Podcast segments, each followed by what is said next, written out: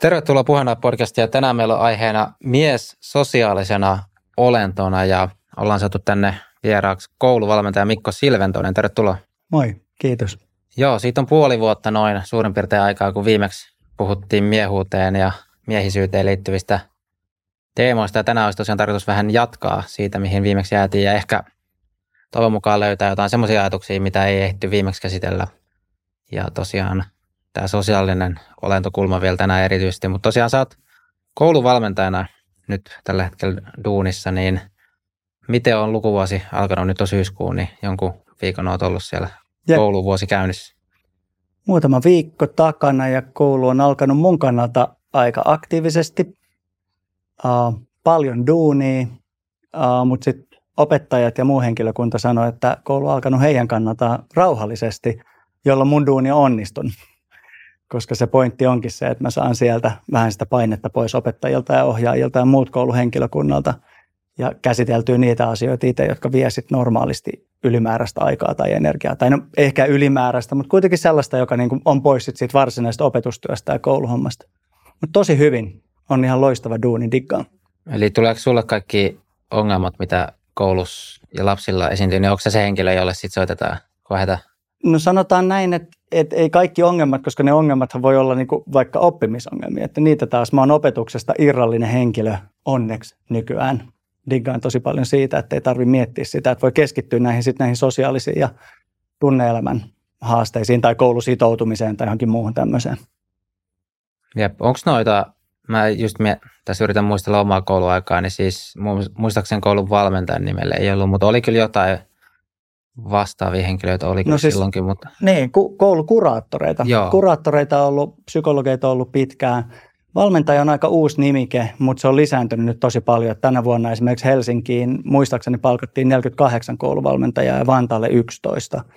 Tai koulukoutsi on se joskus se nimi, millä sitä kutsutaan, mutta mä en diggaa ollenkaan noista englannin väännöksistä. Uh, yleensä näitä on yläkoulujen ja toisen asteen oppilaitosten tiimoilta niin kuin totuttu näkemään näitä valmentajia. Mutta nyt täällä Porvoossa mä taidan olla tällä hetkellä ainoa alakoulupuolella toimiva kouluvalmentaja. Mutta lisääntyvässä määrin näitä palkataan, koska lisääntyvässä määrin on tarve. Joo, se kuulostaa kyllä hyödylliseltä satsaukselta. Hmm. Että jos on, tietysti aina puhutaan, että resursseja on liian vähän koulutukseen ylipäänsä, niin kuin kaikkeen muuhunkin aina liian vähän resursseja. Mutta jos tuommoiseen riittäisi, niin kyllä mä tietämättä sen tarkemmin edes, mistä on kyse, mutta että kuulostaa kyllä semmoiselta, että varmaan ihan järkevä satsaus, kun sitten jos miettii, että ihan mediaakin seuraamalla, niin nyt on vaikka puhuttu paljon näistä kouluväkivallasta ja kaikista tämmöisistä lieveilmiöistä, negatiivisista asioista myös, mm. mitä kouluissa on ja mitä sinne on ehkä tullut lisääkin. Niin mm, mm. Onko toi muuten näkynyt toi, nyt siis ihan eilen viimeksi oli tästä kouluväkivallan raistumisesta uutisista, mm. niin onko se näkynyt sun tavallaan tutkassa – Sanotaan näin, mä oon itse niin Vantaalta 80-luvulta ja meillä oli todella brutaalia kouluväkivaltaa siellä. Ja verrattuna siihen, niin mun mielestä niin kuin nykymeininki on kokonaisuudessaan tosi paljon pliisumpaa. Mutta sitten ne kärjet tai se, se niin kuin, silloin kun väkivalta leimahtaa ja etenkin kun siihen sisältyy sosiaalisen median kautta potentiaalisesti tämmöinen nöyryytys tai joku muu – niin tuntuu, että siitä on tullut julmempaa ehkä vähän jollain tapaa tai kylmempää.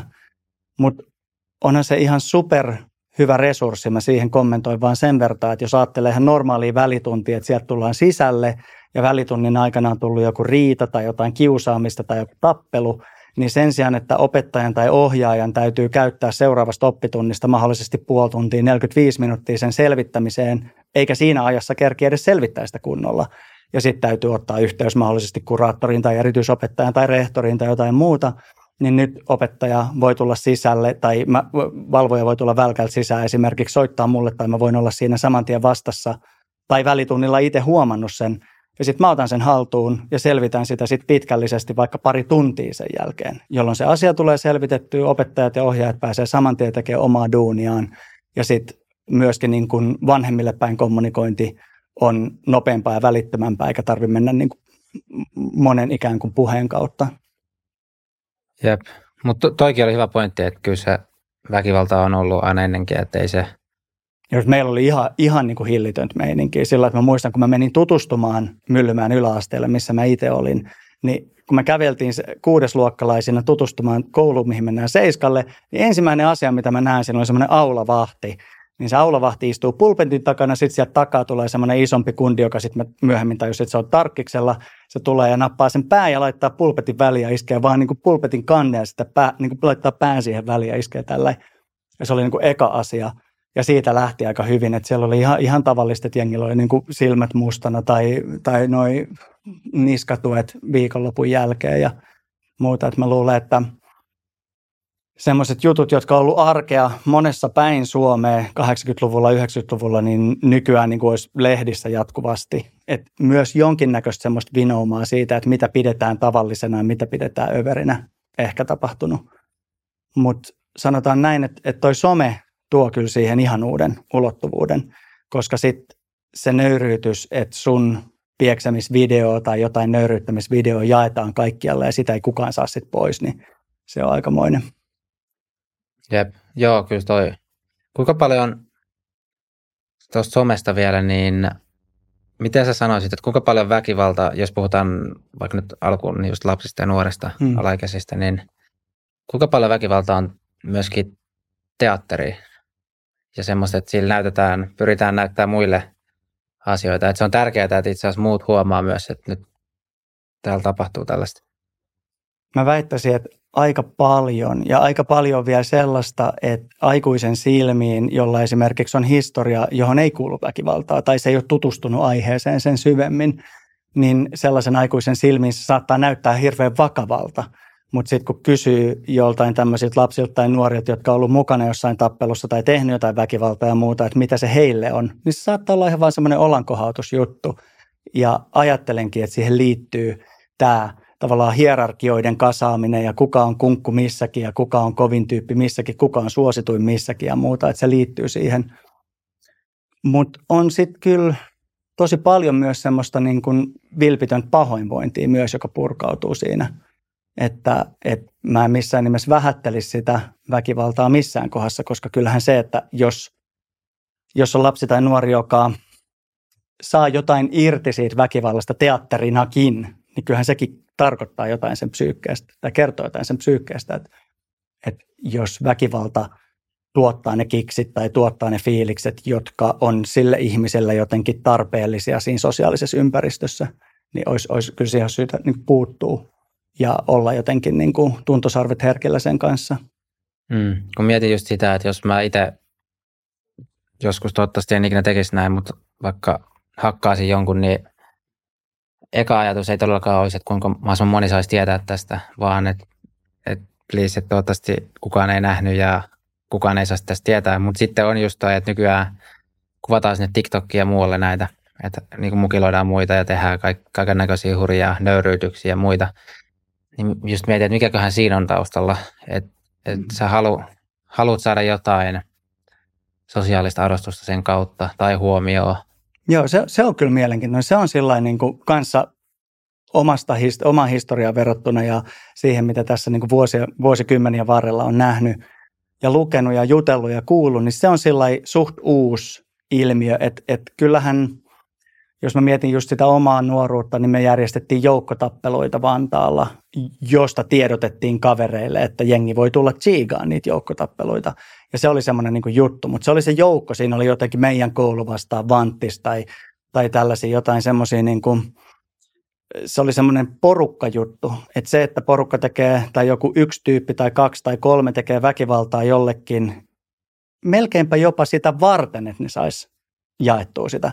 Tai just niin kuin kerroin sulle ennen kuin ruvettiin kuvaa, että meidän koulussa oli semmoinen, että kaksi pikkujäbä oli kasannut vaan pihalta kaikki vaatteet, mitä ne löytää koulun pihalta ja urheilukentän vierestä yhteen nurkkaan ja niin kuin pissas niiden päälle, ristipissaa ja kuvas sitä. Niin semmoinen jotenkin se ajatus siitä, että kaikki on, kaikki on jotenkin hassua, kaikki on sillä niin kuin jaettavissa tai, tai jopa, että mitä, mitä pöyristyttävämpi, mitä älyttömämpi juttu, niin se mageempi juttu se on jakaa.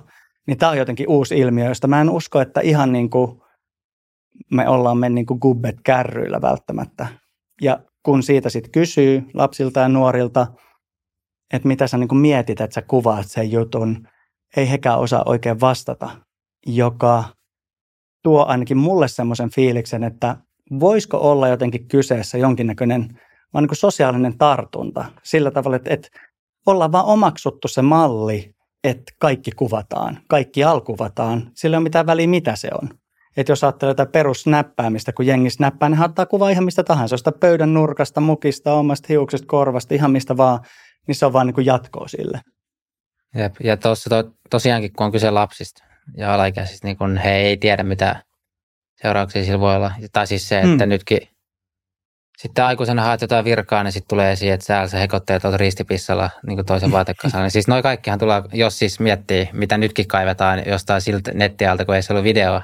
Yep. Niin siis tämä on niin jotenkin tavallaan alussa vasta tämä kaikki, tämmöinen internetin kulttuurin muutos, vaikka toki se on ollut ja kehittynyt, mutta jotenkin kyllä huomaa sen, että ei se ei osata vielä reagoida.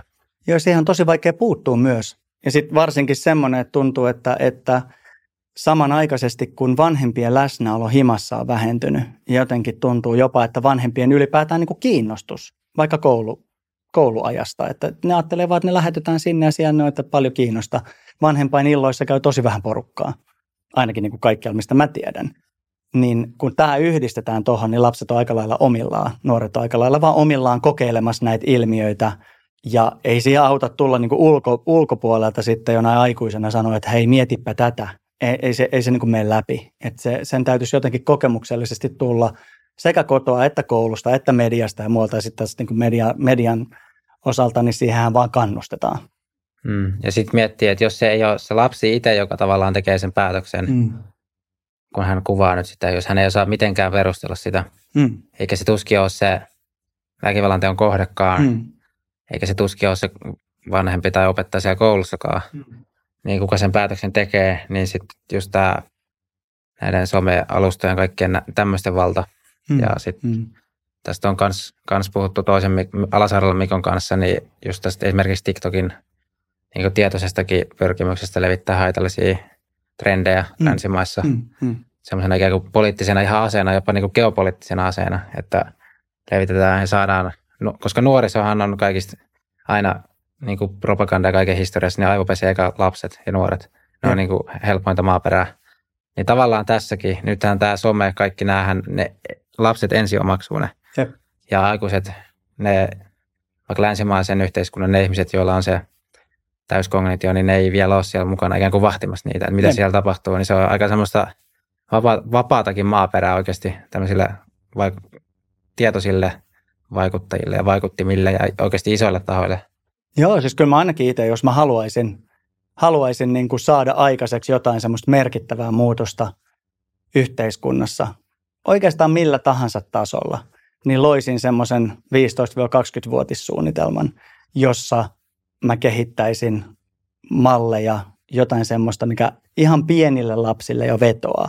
Ja alkaisin sieltä lähtien kasaamaan niin kuin niitä tarinoita maailmasta, mikä on hyväksyttyä, mikä on tavoiteltavaa. Ja sitten ikään kuin pitäisin sen vaan yllä sit siihen asti, kun tullaan pikkulapsiksi ja siitä nuoriksi ja muuta. Ja lisäisin aina niitä verkostoja sitten ja niitä uusia juttuja. En tiedä, en, mä en mene sanoa, että onko se näin, mutta jos mä olisin joku, joka haluaisi disruptoida jotenkin vaikka suomalaista yhteiskuntaa, niin sieltä mä ainakin lähtisin liikkeelle lapsista. Mm. Mutta toi kuulosti huolestuttavalta vähänkin jopa, että ei käy vanhemmat enää näissä vanhempailloissa. Mm.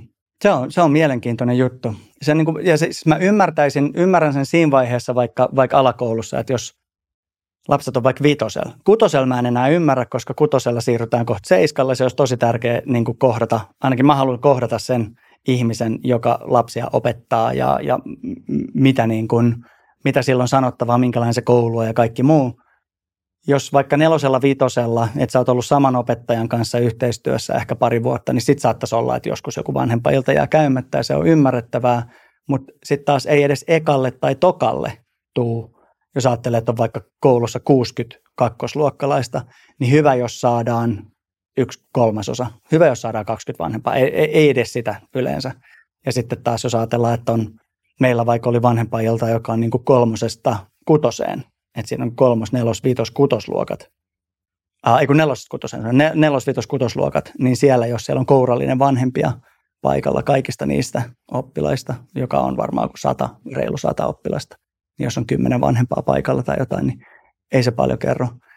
Ja sitten silti samaan aikaan tuntuu siltä, että, että vanhempien viesti joidenkin, ei tietenkään jälleen kerran niin kuin kaikessa, suurin osa, suurin osa menee tosi asiallisesti ja suurin osa kaikesta yhteistyöstä on tosi kunnioittavaa ja yhdessä lapsen etua tavoitellaan, mutta sitten on lisääntynyt myöskin semmoinen sitten, että vanhemmille tulee todella tiukkaa viestiä, vaatimuksia, syytöksiä, jotka ei välttämättä ole millään tapaa tietoisia, että mitä siellä koulussa tapahtuu, eikä ehkä kiinnostukaan.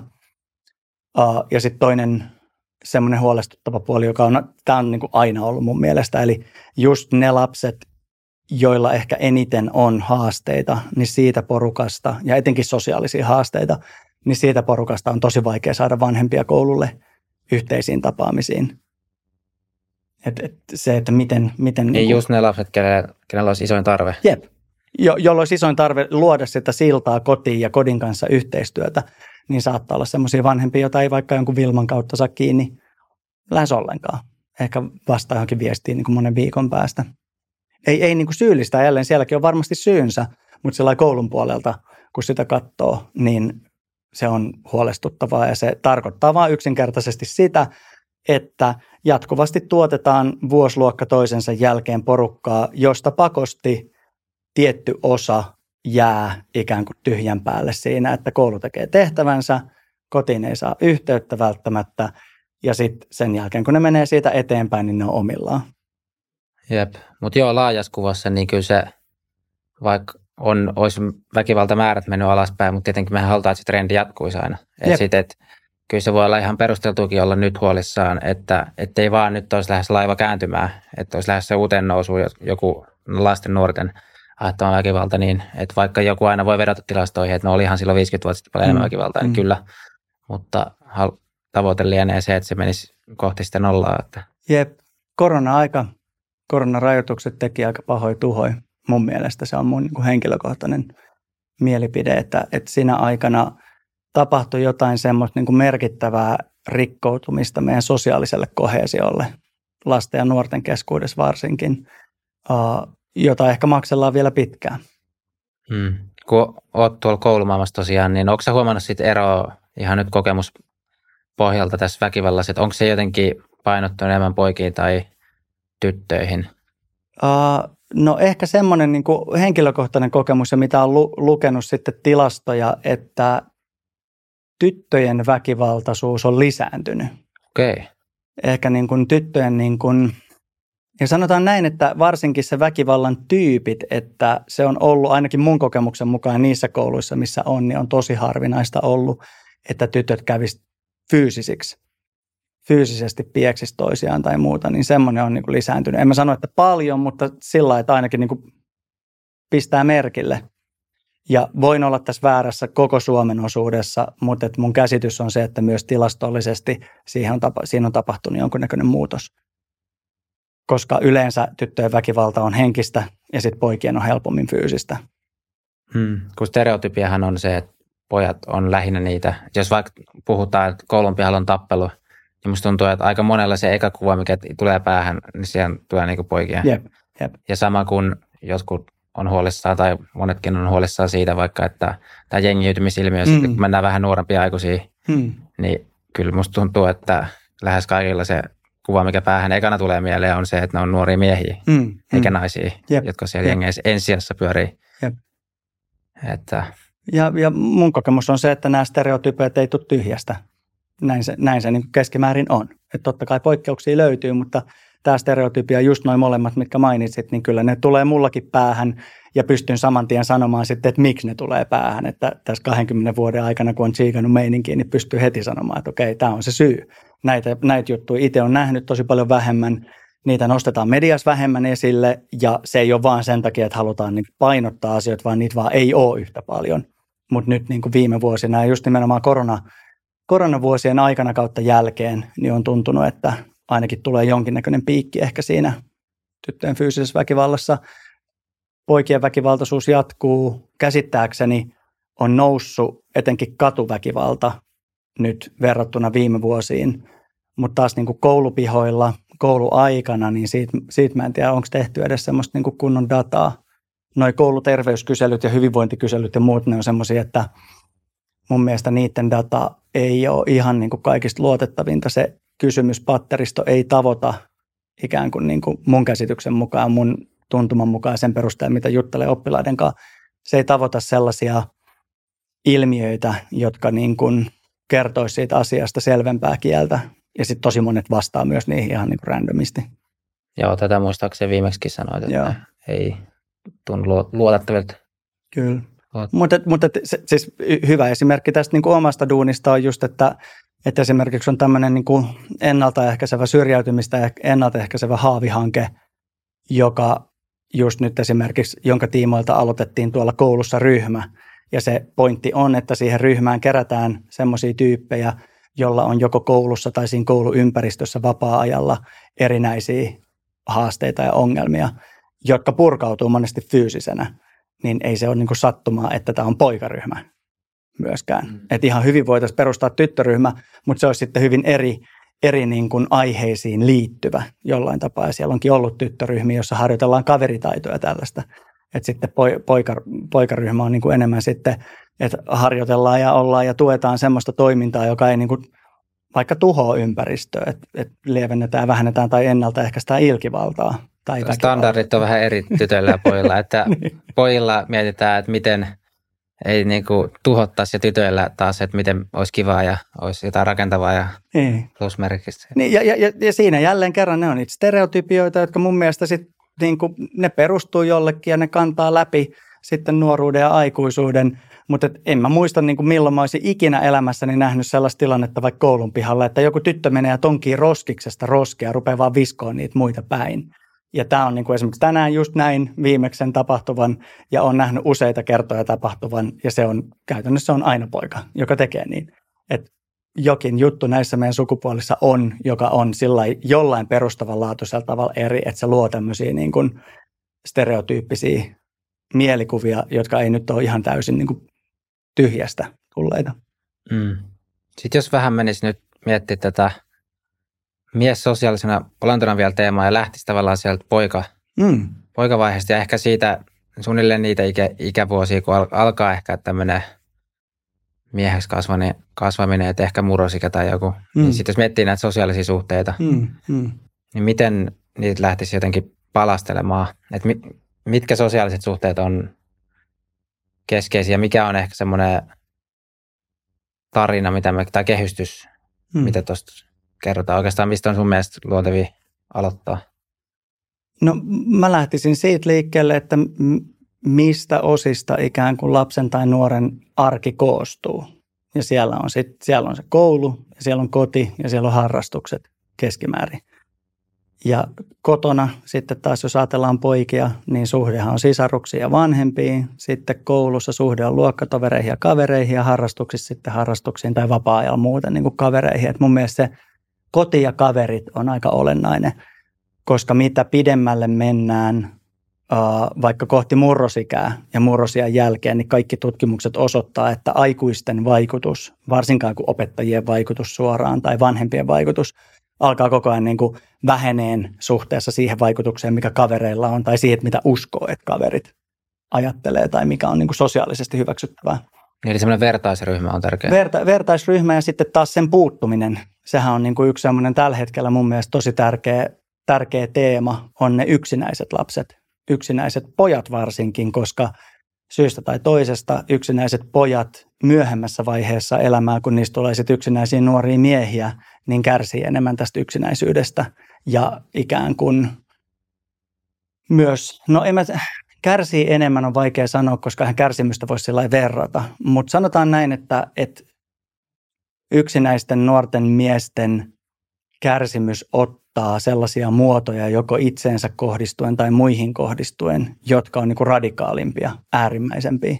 Esimerkiksi itsemurhat, jos lähdetään niin synkki vesi heti. Okay, mun mielestä okay. ehkä tarvii mennä niin synkki vesi heti, koska se on kuitenkin aika pieni osa porukkaa. Mm, onneksi pieni osa. onneksi. Mutta joo, niin tämä kaveri, kaverimeininki on ehkä kaikista olennaisin siinä vaiheessa. Ja tuossa kaveriporukasta, niin varmaan se suurimmalla osalla on koulu kuitenkin, mistä muodostuu. Se kaveriporukka, mistä löydetään. Suurin osa, suurimmalla osalla koulu ja harrastukset. Ja siinä niin kuin viime kerralla juteltiin, niin just se harrastusten tärkeys on niin kuin huomattu monessa, monessa tahossa. Että esimerkiksi meidän Porvoossa on nyt semmoinen niin kuin harrastamisen malli. Tavoitteena on, että kaikki harrastaa. Eli pyritään tarjoamaan lapsille ilmaisia harrastuksia, jotka tuodaan nyt koululle. Että ollaan tultu jo siihen pisteeseen, että ei edes enää lasten tarvitse lähteä mihinkään koululta, vaan ne harrastukset tulee koululle. Siellä on pallokerhoa, siellä on sirkuskerhoa, siellä on muita harrastusjuttuja niin kuin ympäri Porvoota. Ja yritetään saada lapset harrastusten pariin, varsinkin korona, koronarajoitusten jälkeen. Se on niin kuin tosi tärkeää, koska ollaan huomattu, että se harrastuneisuus lisää niitä ystävyyssuhteita, joka, lisää, joka niin kuin vähentää yksinäisyyttä ja niin edespäin. Noissa on, mitä mä itse siis pelaan tuota salibändiä, niin sieltä mä vaan on kuullut, että esimerkiksi salibändissä on siis just koronan aikana, kun putos paljon harrastajamäärät, jotkut lisenssipelaajat ja tämmöiset, siis mitä, millä niitä nyt mitataankaan, niin mm. niin ne ei ole noussut kyllä takaisin. Jep. Eli ei siellä on semmoista, nyt tietenkin ei ole vielä niin monta vuotta mennyt, että ehkä pidemmät analyysit vaatii aikaa, mutta että on hyvä, hyvinkin iso todennäköisyys, että on tullut semmoinen pysyvämpikin pudotus. Jep, jep. Esimerkiksi tuommoisten joukkuepalvelulajit, mitkä nyt on monelle myös aika hyviä, koska siellä on se sosiaalinen ulottuvuus ja sitten se liikunta molemmat mm. yhdistettynä. Niin, mm. niin ja sitten jos varmaan laji, josta puuttuu, jos ajattelee jotain futista, niin futiksessa en usko, että välttämättä on tullut dippi, niin iso dippi. Voi olla, että se saadaan kiinnikin jossain vaiheessa, koska futista kuitenkin puffataan niin paljon enemmän ja on, on niin kuin esimerkiksi jos ajattelee lapsia, niin jalkapallokortit, joka oli mun mielestä ihan supernerokas tapa niin kuin tässä viimeiset pari vuotta nostaa jalkapallo uudestaan niin kuin pinnalle ja saada yhä uudet lapset innostuun futiksesta oli jalkapallokorttien niin kuin ihan mieletön suosio, mikä nyt oli. Ah, siis nyt ihan nyt oli pari vuotta. Okay. Semmoinen tosi iso buumi jalkapallokorteissa kouluissa ja sitä kautta tosi moni, joka ei niin kuin muuten pelannut futista, niin kun ne sai jonkun kultaisen Neymarin tai jonkun sai vaihettua jonkun niin kuin superharvinaisen, jonkun mega, mega legendary tota, messikortin, niin sit se niin kuin triggeroi jonkun innostuksen jalkapallo ja ainakin lähtee kokeilemaan sitten joukkueeseen. Ja sitten taas koriksessa, jos miettii Lauri Markkanen niin kuin yksinään kannattelee niin kuin henkilönä aika, aika niin kuin isoa osaa lapsista. Jos mietin vaikka lapsi, jonka kanssa juttelee tuolla meidän koulussa, niin siis kyllä Lauri Markkanen on se, niin kuin se mega-idoli. Mm-hmm. Tavallaan se, melkein se syy, miksi harrastetaan korista, on, että meillä on näin huikea tyyppi. Ja media on kohdellut häntä ihan mielettömän hienosti niin kyllä mä luulen, että tästä, tästä niin kuin on vaikutusta sillä, että minkälainen kuva luodaan lapsille ja ylipäätään siitä henkilöstä. Joo, toki. Toki tuommoinen vaikuttaa myös. Joo.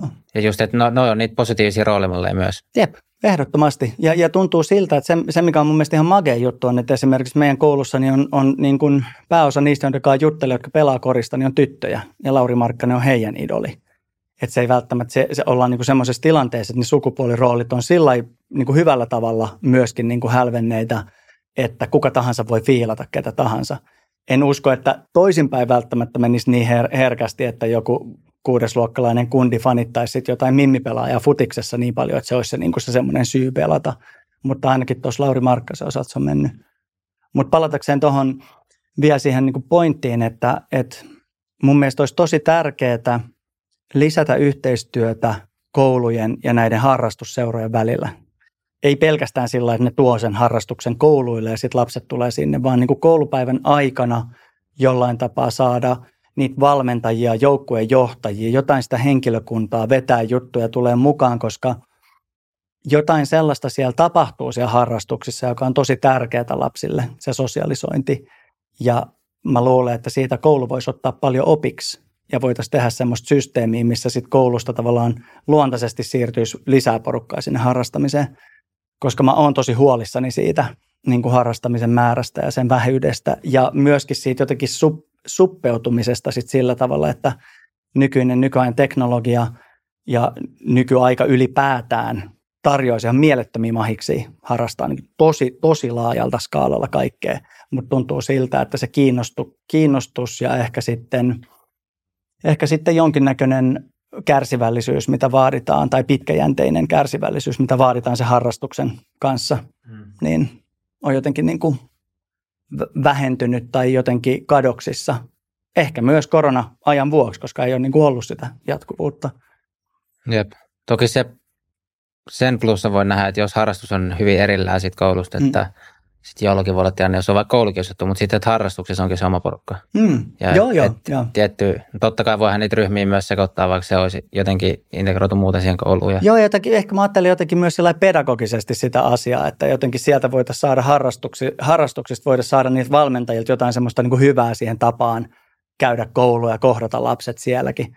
Ehkä se tulee sitten nuorisopalveluiden kautta jotenkin vapaa-ajan, vapaa-ajan ja koulun jollain tapaa semmoinen niin kuin fuusiointi olisi mun mielestä tärkeämpää, että se ei olisi niin selkeästi rajattua, koska nyt tällä hetkellä tuntuu siltä, että on tietyt ongelmat kouluissa, ne saattaa jatkuu vapaa tai ei, mutta vapaa-ajan ongelmat varmasti jatkuu koulussa. Ja, ja koska niiden välillä on semmoinen myöskin byrokraattinen seinä ikään kuin, että koulu ei voi tehdä mitään sinne vapaa-ajalle, niin sitten tuntuu siltä, että monet niistä ongelmista pääsee, pääsee kasautumaan ihan liian pitkälle tai pääsee jatkumaan liian pitkään ennen kuin sit niihin voidaan puuttua. Ja sitten saattaa olla jo niin kuin liian myöhäistä. Joo, tuo on hyvä pointti kyllä. Ja sitten, no ainakin yhdessä vaiheessa puhuttiin, että, että saisiko harrastuksia siihen koulu, siis ajallisesti, jos miettii ihan sitä päivän aikataulua, hmm. saisiko niitä lähemmäksi sinne, koska jos on iltaisin vaikka treenit, sanotaan kuudesta kasiin saa treeneissä, otetaan matkat huomioon, niin sitten siinä jää taas se perheen aika hirveän vähäiseksi. Jep, jep. Että sitten siellä saat just koulun jälkeen se lapsi saattaa olla yksin se muutaman tunnin, sitten siellä on ne treenit ja sitten se on jo ilta niin kuin yhdeksän suunnilleen, kun se mm. on vasta se joku perhe yksi, yksi kaksi tuntia mm, nää, mm. ennen kuin pitää olla nukkumassa. Niin. Joka silloinkin tosi monet viettää kaikki omilla ruuduillaan. Ei. Et se, on kyllä, se, on, se on kyllä semmoinen yksi, yksi mun mielestä merkittävä juttu, jos puhutaan pojista tai miesten sosiaalisuudesta tai miehestä ja pojista sosiaalisena olentona, niin toi jos ei jollain tapaa oteta huomioon sitä ruutuaikaa ja sen vaikutuksia, niin missataan jotain tosi tärkeää. Ja sitten vielä kun ajattelee sitä, että, että mitä se on, mitä sieltä ruudulta tsiigataan ja miten se vaikuttaa niihin malleihin, jota ikään kuin tavoittelee tai johon ohjautuu sitten vaikka lapsuudesta nuoruuteen. Ja sitten vaikka nuoruudesta aikuisuuteen, että minkälainen, vaikka jos mä mietin, mulla on itsellä kaksoset 16,5-vuotiaat pojat – ja tytär, mutta jos ajattelee niitä tyt- poikia, niin ajattelee sitä, että minkälaista settiä ne imee itteensä ruuduista tällä hetkellä, niin sehän on niin kuin olennaisesti vaikuttaa siihen, miten he hahmottaa oman tulevaisuutensa miehinä. Joo. Ja, ja leffat, mitä ne tsiigaa ja kaikki mahdollinen some ja kaikki mahdolliset YouTube-videot, mitä ne katsoo. Ja on, mä oon niin fiiliksi siitä, että heillä on mun mielestä aika semmoinen niin kuin mielenkiintoinen ja laaja se skaala kamaa, mitä ne chiigaa sisään, kun jutellaan siitä, niin sieltä tuntuu, että, he, he tietää paljon enemmän asioista kuin minä monista jutuista, ja he opettaa mua ja kertoo mulle ilmiöistä. Mutta he sanoo sitten, että uh, he on tietyllä tapaa vähän poikkeuksellisia siinä, että sitten taas tosi monet kuluttaa sellaista somea nuorena miehenä, joka on ihan vaan niin aivopesua tai typerryttävää jopa, ainakin heidän sanojen mukaan. Sitten on pelaaminen, mä en tiedä noista pojista, mutta taitaa olla pojille pelaaminenkin tosi iso osa niin tästä netin kulutuksesta. Joo, joo, joo, ne pelaa. Ne on niinku, ja se, se on mun mielestä ihan makea juttu sosiaalis, sosiaalisessa poikuudessa tai mieheydessä, joka on muuttunut omasta, omasta nuoruudesta, on se, että silloin niin kuin pelaajat oli niin kuin nörttejä ja nörtti oli niin kuin haukkumasana. Että sä, sä et missään nimessä halunnut olla näh, nä, tulla nähdyksi nörttinä, vaikka sä olisit ollut nörtti, vaikka sä olisit kiinnostunut tosi paljon sitä miniatyyreistä tai pelaamisesta tai roolipelaamisesta, niin siinä ollaan onnistuttu kivasti, että siitä on tehty niin kuin myös semmoinen voimavara tai hyvä juttu, koska sitähän se parhaimmillaan on. Toki siinä on se, se kääntöpuoli, joka niin kuin saa jengi eristäytymään, että et meillä kun on kaksoset, niin nehän niin kuin toistensa kanssa, niillä on se vertaistuki siinä, mutta jos ajattelee, että olisi vaan vaikka yksi lapsi tai olisi yksi poika ja sitten monet olisi eri ikäisiä tai muuta, niin jos yksittäinen tyyppi pelaisi niin paljon kuin ne pelaa, niin saattaisi olla, että välillä olisi vähän huolissaan siitä, että, että miten se vaikuttaa. Vaikka sitten samaan aikaan täytyy todeta, että on ihan törkeän siisti juttu se, että, että niin monessa pelissä sä pystyt pelaamaan muiden kanssa vaikka toiset puolet maapalloa ikään kuin sitten netin kautta ja puhuu niiden kanssa koko ajan. Ja tämä itse asiassa sosiaalisesta poikuudesta tai nuorista miehistä, kun puhutaan, niin tämähän tämä niin kuin pelikulttuuri on aika iso semmoinen teema myöskin, että minkälaista, minkälaisia malleja, minkälaista käyttäytymistä, minkälaisia ikään kuin miehen malleja, minkälaisia, minkälaisia mielikuvia luodaan siellä pelien keskuudessa. Ja siitä mun mielestä puhutaan aina niin kuin ihan super jotenkin kielteiseen sävyyn, että kaikki pelit on täynnä niin kuin erilaisia, on, on niin kuin rasismia, on erilaisia fobioita, on misogyniaa, kaikki pelit täynnä ja muuta. Ja sitten taas, kun mä esimerkiksi kyselen omilta pojilta niiltä tai joltain muilta nuorilta, joita tuntee, tai noita skideiltä koulussa, jotka mä tiedän, että pelaa vähän vanhemmille tarkoitettuja pelejä, niin se todellisuus ja se kuva, minkä he antaa, on hyvin erilainen. Ihan niin kuin riippumatta siitä, että he ymmärtää, että he ei välttämättä tunnista kaikkia niitä tiettyjä sävyjä tai sanoja, jotka niin kuin saattaa loukata jotain toista, niin kuitenkin he sanoo, että se on niin kuin suurimmassa osassa pelimeininkiä ihan niin kuin todella, todella pienessä osassa minkälainen törkyily. Että joissain tietyissä, jo, joillain servereillä tietyissä peleissä, joissain tietyissä jutussa on heidän mielestä niin kuin tosi myrkyllinen meininki, mutta se ei ole lähellekään niin semmoista kaiken kattavaa kuin mitä välillä annetaan ymmärtää. Tiedätkö tuosta peliskenestä enemmän, koska mä täytyy sanoa, että mä en ole ikinä ollut mikään himupelaaja ja siis niin kuin, ei ole ehkä mun vahvia alue, mutta eikö, no mä oon ymmärtänyt, että eikö ne voi, niin kuin siis suosituimmat pelit, jos miettii, eikö tämmöiset, siis nämä Battlegroundit ja Counter-Strike, eikö mm. nämä ole edelleen Joo, kyllä. Tämmöiset siis ampumis- ja missä mennään. Yep. Ja sitten eikö toinen kategoria ole sitten taas nämä Fifat ja tämmöiset? Jep, jep, urheilupelit. Ja onko vielä muita semmoisia, jotka olisi tosi suosittuja, tiedätkö No sitten on varmaan nämä tämmöiset niin kuin roolipelityyppiset, mitä on nyt ollut. Esimerkiksi nämä, tämä niin kuin Souls-saaga, niin kuin Dark Soulsit ja muut tämmöiset. Uh, sitten on nämä isot, isot just MMOt, joita pelataan paljon – mutta se riippuu varmaan aika paljon siitä, että mikä kiinnostaa. Että se on aika kiva tällä hetkellä, että on niin laaja skene, niin. että sä voit poimia sieltä aika lailla sen oman jutun.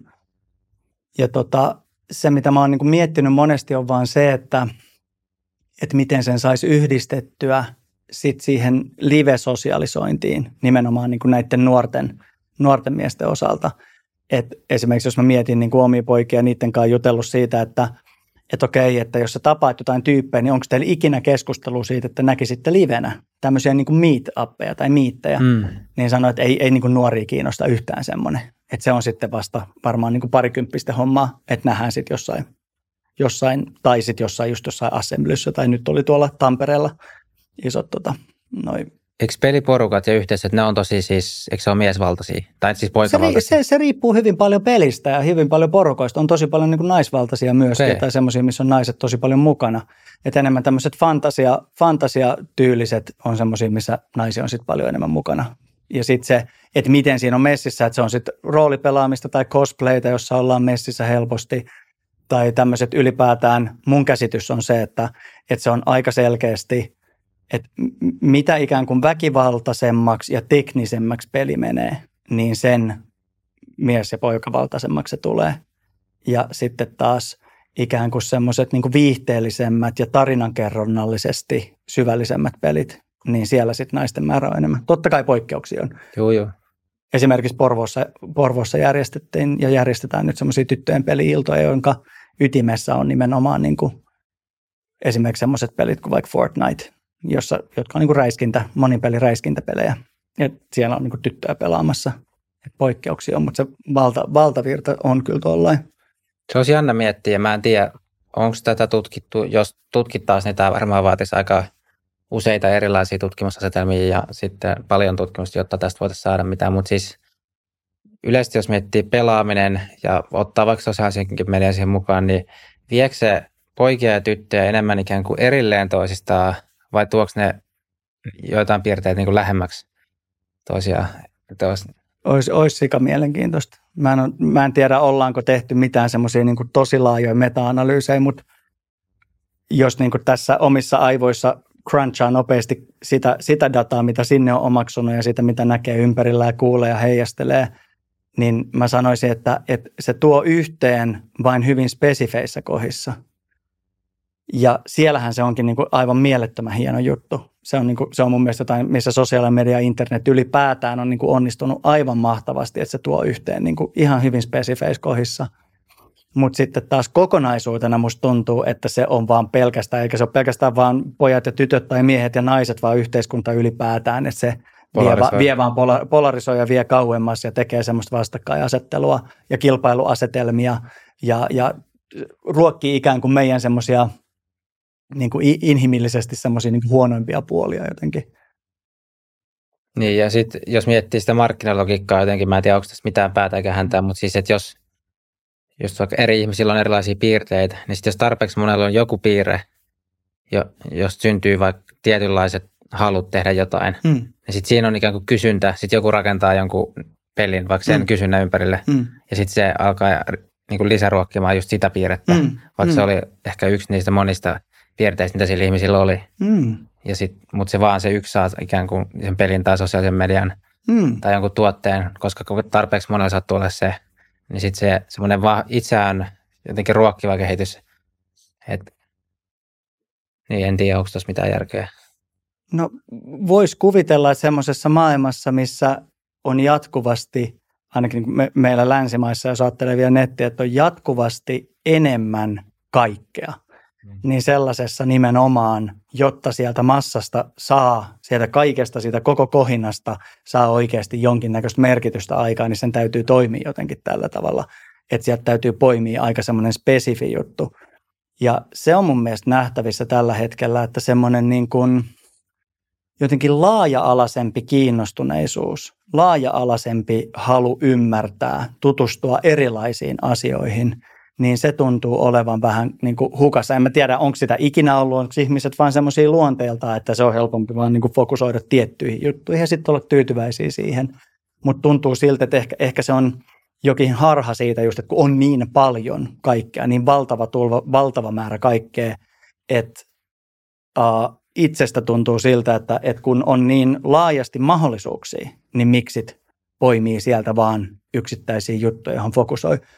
Varsinkin, jos nämä yksittäiset jutut on sellaisia, että ne ajaa niin kuin kauemmas toisista. Mm. Ja musta tuntuu, että tästä voidaan ehkä heittää semmoinen aasinsilta just siihen, että mitä äsken vähän viittasin tuosta ikään kuin pelimaailmasta, että miten erilaisia asioita miehet ja naiset, pojat ja tytöt haluaa duunaa keskimäärin. Ja miten olennainen tämä kuvio on sille miehelle sosiaalisena olentona, koska tuntuu siltä, että, että pojat ja tytöt on mennyt vaan kauemmas ja kauemmas toisistaan niin, että mistä ne edes puhuis. Ja jos mä mietin sellaista tilannetta, että, että niin kuin omaa vaikka alakouluun, sitä, että kuinka paljon hengailtiin semmoisissa porukoissa, missä on pojat ja tytöt samoissa porukoissa. Ihan niin kuin iso, isoja lössejä samoissa porukoissa. Mä tiedä, onko mun koulu ja nuoruus ollut jotenkin poikkeus, mutta se on ollut hyvin tavallista. Niin tuntuu, että nyt jopa kuudennen luokalla vielä on sellaista, että, niin kuin, että, y, niin kuin, että tyttöbakteereita tai poikabakteereita. Ja sitten rupean niin miettimään sitä, että hmm, niin, jos ajattelee vaikka tätä tulevaa Snow White-elokuvaa, joka on jossain vaiheessa tulossa. Ja sitten mä oon nähnyt muutaman haastattelun sen Snow White-leffan tekijöistä, niin hehän aivan suoraan sanoo siinä, päänäyttelijä, olisiko ohjaaja, että tässä elokuvassa sitten Snow White ei ainakaan tarvi mitään miehiä. Ja sitten mä rupesin miettimään silloin sitä, että okei, kuinka paljon tänä aikana lapsille ja nuorille syydetään malleja tällaista niin kuin näke, näkökulmaa, että tytöt ei tarvitse poikia mihinkään, naiset ei tarvitse miehiä mihinkään, ne on vahvoja yksinään. Ja sitten taas, mä en tiedä pojille välttämättä mitään vastineeksi. Pojat on, on kuitenkin, niin, että pojat on kuitenkin semmoisia, että ne selkeästi niitä kiinnostaisi. Tytöt täysin, niin ne, on, ne on hyvin kaukana toisistaan jotenkin pojat ja tytöt. Ja mä väittäisin, että tässä saa saattaa olla, että mun harha, mutta mä väittäisin, että enemmän kuin aikaisemmin.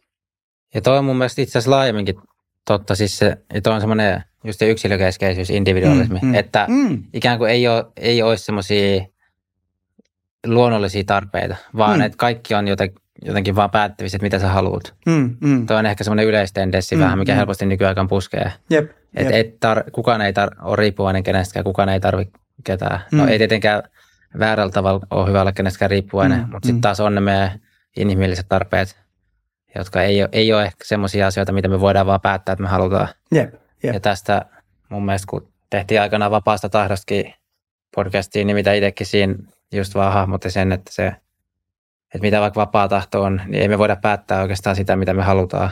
Että sitten sit kun me halutaan jotain, niin, tai halut tulee oikeastaan ihmisille aika annettuina. Mm. Sitten me voidaan tehdä se ehkä päätös, että noudatetaanko me nyt sitä, mitä just nyt tekee mieli tehdä, vai mm. mietitäänkö me vaikka vähän pidempään aika jännettä, niin siinä meillä on ehkä vähän vapaata tahtoa, että me voidaan tehdä valinta. Mm. Se, että mi, mistä sä vaikka kiinnostut, niin ethän mm. sä sitä niin kuin jotenkin aktiivisesti itse päätä. Päätänpä nyt kiinnostua tästä, vaan siis syttyy se lamppu tai ei syty sun Jep. päässä. Jep. Niin, niin tossa sitten ehkä vähän ylikorostetaan semmoista vapaan tahdon roolia ja just mm. sitä, että on vaan niitä haluja. Mm, mm, kyllä. Ja siihen kun laitetaan sitten just sitä viestintää, jonka tarkoitus on erottaa poikia tyttöjä toisistaan sen sijaan, että kannustetaan niin yhteistyöhön. Samaan aikaan koulumaailmassa pyritään jatkuvasti siihen, että niin kuin viime kerralla puhuttiin, pyritään siihen, että sukupuoliroolit jopa hälvennetään niin kuin mun mielestä tavallaan liian pitkälle, mutta että pyritään siihen, että pojat ja tytöt tekee keskenään sille, jos väli onko luokkakaveri poika vai tyttö, kun tehdään ryhmätöitä ja kaikkea tällaista, joka on mun mielestä tosi tervettäkin. Mutta sitten samaan aikaan jollain tapaa se somen ja media ja viihteen pommitus on taas sit sitä, että hei, että et älä nyt noittenkaan ainakaan. Ja puhutaan sitten, jos, jos ruvetaan menee sitten tavallaan vaikka puoluepoliittisiin juttuihin, niin sehän voimistuu entistä enemmän, kun ajattelee, että puolueiden äänestäminenkin on ruvennut muuttumaan Suomessakin tosi sukupuolittuneeksi. Niin siinä vaiheessa ruvetaan olemaan, joku ajattelee, että Yle teki just tämän kyselen siitä, että kenen kanssa seukkaisit niin kuin niin. eri puolueiden Ai, niin välillä joo, ja kyllä. muuta. Että jatkuvasti luodaan sellaista fiilistä, että jos toi on erilainen ja monesti se erilaisuuden juuri on siellä sukupuolessa, niin, niin ei, ei missään tekemisissä. Ja mun mielestä on mielenkiintoista miettiä sit niin kuin sosiaalisena olentona sitä, että minkälaisia vaikutuksia tällä on eri ihmisryhmiin. Ja sitten jos ajattelee vaikka jotain nuoria miehiä, jotka on vaikka pariutumisiässä, että haluaa löytää itselleen kumppanin, niin miten se vaikuttaa siihen koko skeneen sitten tämä ajattelu ja millä tavalla yksinäisyys, yksin asuvien määrä on lisääntynyt jatkuvasti. Lasten määrä on tippunut 20 vuodessa yli sadalla tuhannella lapsella ja tavallaan, että, että jälleen kun puhuttiin siitä, että, että jos, jos mä haluaisin jollain tapaa disruptoida suomalaista yhteiskuntaa, niin mä tekisin just niitä juttuja, joita nyt on tapahtumassa siihen, että jengi menee kauemmas toisistaan, sukupuolet on ikään kuin, niin kuin toisistaan riippumattomia jopa sillä tavalla, että saatetaan ajatella, että, että mä en tarvi noit mihinkään. Ja sitten taas samaan aikaan lisää semmoista yksinäisyyttä ja yksinäisyyden kokemusta esimerkiksi somen kautta, kun on niin kuin osoitettu, että mitä enemmän sä oot somessa, sen enemmän sä koet yksinäisyyttä, niin, uh, joka tekee yhä vaikeammaksi ihmisten myöskään niin kuin kohdata. Et musta tuntuu, että tässä on monta semmoista teemaa samaan aikaan menossa sitten, jotka lähtee sieltä jotenkin sieltä lapsesta, lapsesta lähtien, että lapsista näkee sen, sen meiningin. Uh, ja se on mun mielestä niin kuin asia, josta puhutaan ihan liian vähän, ikään kuin, että millä tavalla, koska ainahan meitä aivopestää, ihan niin kuin pienestä lähtien. Mutta aivopesty, sut aivopesty, kaikki on aivopesty jonkinlaiseen, jonkinlaiseen niin kuin kuvaan, jonkinlaiseen tarinaan maailmasta, yhteiskunnasta, ihmisyydestä, historiasta ja muusta. Niin millä tavalla tällä hetkellä uh, vaikka poikia ja tyttöjä aivopestään suhteessa toisiinsa. Minkälaisia ihmisiä heistä kasvatetaan, että kun he on siinä iässä, jossa me lajityypillisesti aletaan kiinnostuun sukupuolielämästä, niin minkälaisia ajatuksia siellä on jo valmiiksi olemassa. Että onko ne semmoisia, jotka kannustaa ikään kuin, niin kuin kohtaamaan toista vilpittömästi ja avoimesti ja etsimään toisista iloa, vai onko ne jotain semmoisia, jotka on täynnä erilaisia ikään kuin, niin kuin vähän synkempiä ja varuilla olevempia semmoisia teemoja. Mm. Jos miettii tota kumppanin löytämistä ja elämän niin parisuhteen ja elämänkumppania ja tämmöistä, niin tämä oli just, en nyt muista se tutkijan nimeä, mutta se oli tässä Chris Williamsonin podcastissa, mm. niin just tämä, että miehet keskimäärin pärjää huonommin kuin nais, tai siis miehillä se korrelaatio sen kanssa, että onko hyvässä parisuhteessa, niin korrelaatio sit muihin elämän menestystekijöihin oli huomattavasti paljon vahvempi kuin naisilla. Mm. Eli naisilla toisin sanoen se, että oliko hyvä kumppani vai oliko sinkku, niin ei vaikuttanut läheskään niin paljon siihen, että onko vaikka menestynyt urallaan tai päinvastoin. Kun taas miehelle meni aika käsikädessä, että jos sä oot menestynyt uralla, sulla on luultavasti hyvä kumppani ja tämmöinen parisuhdeelämä mm. ja päinvastoin, jos sulla on hyvä parisuhdekumppani, niin sitten se helpommin menestyt myös uralla. Eli ne kulkee enemmän käsikädessä. Mm.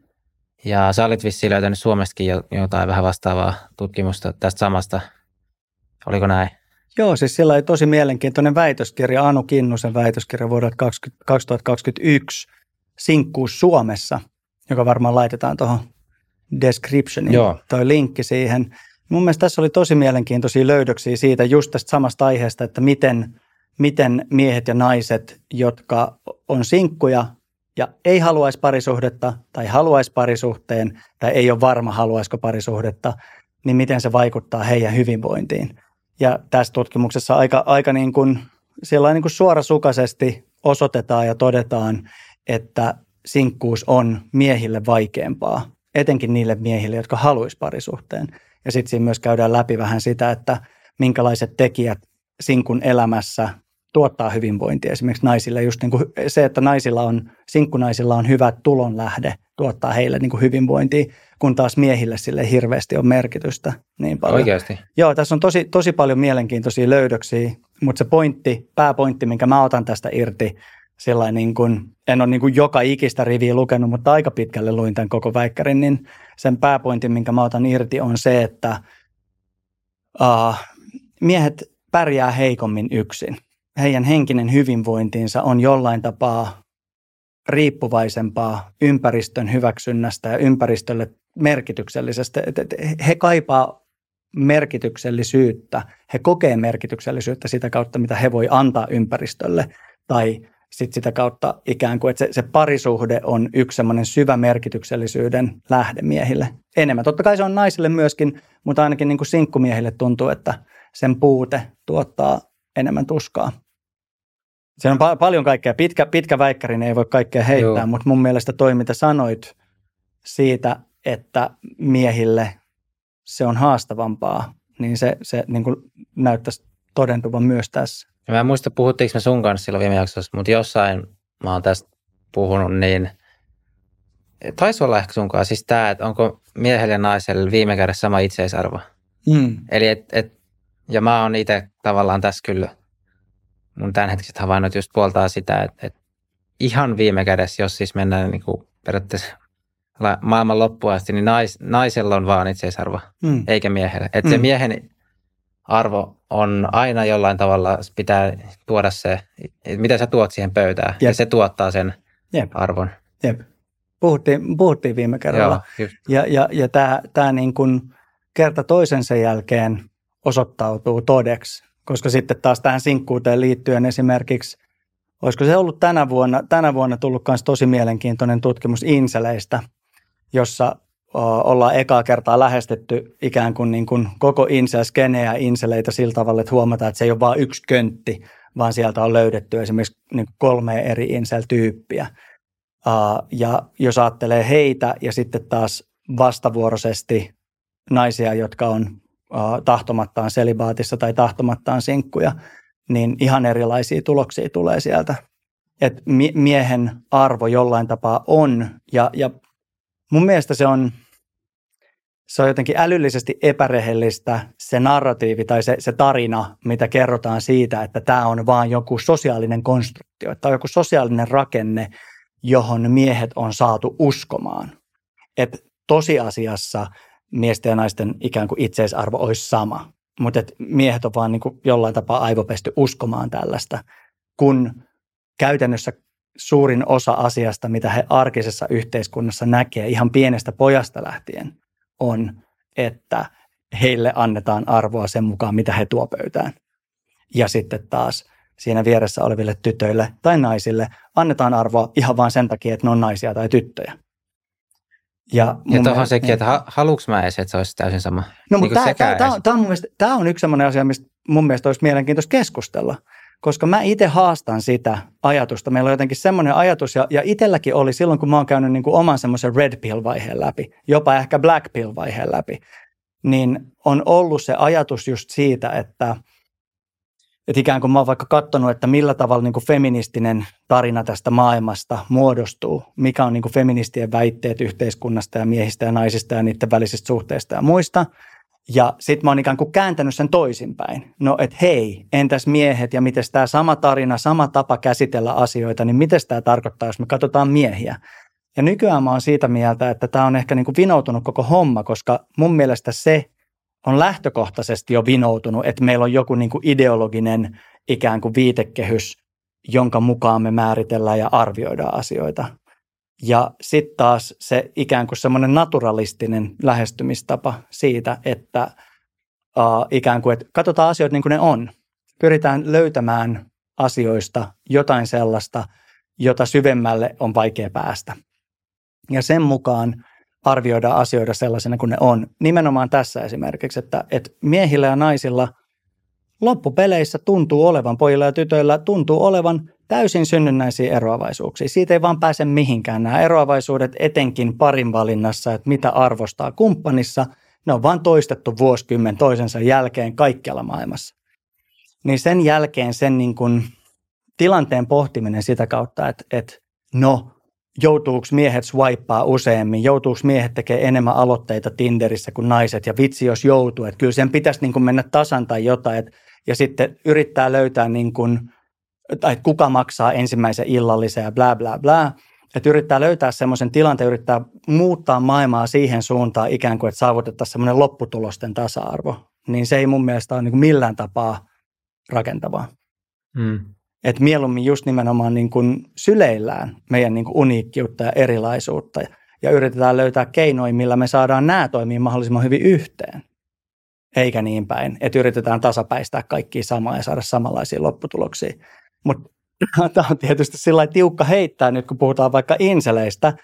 Se on tosi tiukka läppä heittää jollekin sillä jollekin. Tuon inseli voisi mm. määritellä vielä, että mitä se oikeastaan No siis sehän määritellään niin kuin tahdottomaksi selibaatiksi. Mm. Eli ihminen, joka haluaisi harrastaa seksiä, saada läheisyyttä, olla parisuhteessa, seurustella kaikkia näitä tai jotain näistä, mutta ei pysty siihen, ei kykene siihen. Ja syyt sille, miksi ei kykene, on sitten tosi monenlaiset. Ja, ja tavallaan se, että miten ihminen päätyy sitten inseliksi, voidaanko me sanoa ulkopuolelta, että joku on insel vai täytyykö – täytyykö se niin kuin ounaa se termi itse, täytyykö se jollain tapaa itse kokea, niin mä ajattelen, että tämän termin suhteen niin se on tosi tärkeää, että ihminen itse identifioituu ikään kuin inseliksi. Että se ei mene niin, että jos joku ihminen on nyt vaan vuoden ilman parisuhdetta, niin se olisi automaattisesti insel, vaikka se kuinka haluaisi parisuhdetta. Että sen täytyy jollain tapaa päätyä ylläpitämään semmoisia ajatuksia maailmasta, naisista, miehistä, parisuhteista, yhteiskunnan rakenteista – siihen liittyy semmoinen tietynlainen ajatus, ideologia, maailmankuva, joka niin tekee ihmisestä sitten inselin. Mutta se pointti oli siis se, että jos on joku tyyppi, joka kaikesta huolimatta, mitä tahansa se on yrittänyt tai mitä tahansa se ei ole yrittänyt, se on ilman sellaista läheis- läheisyyttä, arvostusta, huomioon, mitä hän kaipaisi, niin se on semmoiselle tyypille aika tiukka mennä sanoa, että hei, homman nimi nyt on vaan tämä että jos sä jatkat tuollaista elämää, sä et tuu löytämään kumppania. Et yksinkertaisesti saattaa käydä ihme, saattaa tulla salama taivaalta ja käydä ihme, että sä tapaat jonkun ihmisen, joka vaan yhtäkkiä sit niin kun klikkaa sunkaa sillä että kaikki tapahtuu ikään kuin luonnollisesti niin kuin saduissa. Mutta todennäköisesti et. Eli sun täytyy tehdä asioita ikään kuin itselle. Sun täytyy kehittää itseesi elämässä, jotta sä pääset tilanteeseen, jossa joku ihminen voisi kiinnostua susta. Kun puhuttiin siitä, että halutaanko tasapäistää, halutaanko mm. lopputulosten tasa-arvoa. Halutaanko me semmoinen tilanne pyrkiä siihen tilanteeseen, että naiset tekee yhtä paljon aloitteita baarissa. Halutaanko me semmoinen tilanne, että yhtään inseliä ei ole, koska naiset haluaisi samalla tavalla about ihan kenet tahansa poimia kadulta, mitä jollekin miehille käy. Ko- koet sä muuten itse ymmärtävässä inseleitä? Mä, mä koen niin kuin, mä en henkilökohtaisesti, mä elän onnellisessa parisuhteessa, olen elänyt kymmenen vuotta kohta ja mulla on lapsia ja mulla on ollut tosi niin kuin, sillain niin kuin hyvä pariutumiselämä itselläni. Mä koen, niin kuin, että, että mulle ei ole ollut ikinä tavallaan semmoinen se ongelma. Eli mä, mä en niin kuin koe ymmärtäväni sitä henkilökohtaisesti sitä kokemusta mm. siitä, että, että oikeasti sä oot vaan yksin vaikka sä yrittäisit mitä, ja siitä tulee sun elämän keskiö jollain tapaa. Mutta sen verran paljon on keskustellut inseliksi identifioituvien kanssa, sen verran paljon lukenut, koska on ollut kiinnostunut aiheesta, niin lukenut niitä foorumeita, sen verran paljon chiigannut videoita, missä ne puhuu, sen verran paljon lukenut tutkimuksia ja niin kuin keskusteluaiheesta ihmisten kanssa, että järjen tasolla mä koen ymmärtäväni niin kuin tosi hyvin. Koska mä oon, mä oon huomannut, että ehkä mun pitäisi perehtyä siihen vielä paremmin mm. ja lukea just niitä kokemuksia ja käydä vaikka ke, niitä keskusteluja näiden mm. ihmisten kanssa, koska mun on, mä huomaan, että mun on vielä toistaiseksi vähän vaikea ikään kuin hyväksyä sitä niiden, tai koska mun mielestä se ei, mä en vaan usko siihen, etteikö jokainen voisi nostaa sitä omaa asemaa edes jonkin verran, vaikka pariutumisen suhteen. Mm, mm. Ja voin olla tässä ihan täysin väärässä ja naivi ja jotenkin typerä, mutta mä, mä en ole vielä jotenkin vaan, kun mun mielestä etenkin miehillä mm. se on vaikka kumppanin löytäminen tai läheisyyden löytäminen tai seksin löytäminen, mitä se mm. ikinä tarkoittaakaan, niin mun mielestä se on niin paljon semmoinen asia, mihin voi itse vaikuttaa. Mm. Mm. Ja sitten mun on ollut vaikea päästä ehkä tunnetasollakin käsiksi siihen ajatukseen, että sit joku on semmoisessa tilanteessa, että se ei vaan mukamas voisi mitään tehdä, tai että se olisi oikeasti vaikka yrittänyt kaikki keinot jo tehdä sen eteen ja ei olisi tullut mitään. Hmm, hmm. Mä, mä ehkä itse tarvisin sitten käydä vaikka semmoisten ihmisten kanssa enemmän keskustelua tai muuta, mutta... Mä sanoisin näin, että yksi, help, yksi, yksi niin tapa, jos haluaa sitä ymmärtää, uh, niin on ajatella sitä niin neuroepätyypillisyyden kautta. Että samalla tavalla kuin mä en pysty ymmärtämään esimerkiksi autismin kirjolla elävää ihmistä, joka on selkeästi autismin kirjolla, tai mä en pysty ymmärtämään ihmistä, jolla on ADHD. Uh, sillä kokemuksellisesti, tunnetasolla. Mä en, mä en niin taju, miltä se tuntuu, kun mä kävelen tästä huoneen poikki ja mä en muista, niin kuin, onko mä jättänyt tämän mukin tähän pöydälle vai en. Tai sitten mä saatan löytää yhtäkkiä joku kama vai mistä on tänne tullut. Mä, niin kuin mun mielestä niin kuin neuroepätyypillisyys on se reitti, tai masennus. Jos joku on tosi masentunut, niin sitten on hyvin vaikea ymmärtää sen masentuneen ihmisen ikään kuin pääntilaa. Ja masennuksellahan on tosi iso niin kuin korrelaatio inseliyden kanssa. Tosi, todella monet, niin kuin, ellei kaikki inseliksi itsensä identifioituvat, on jollain tapaa masentuneita.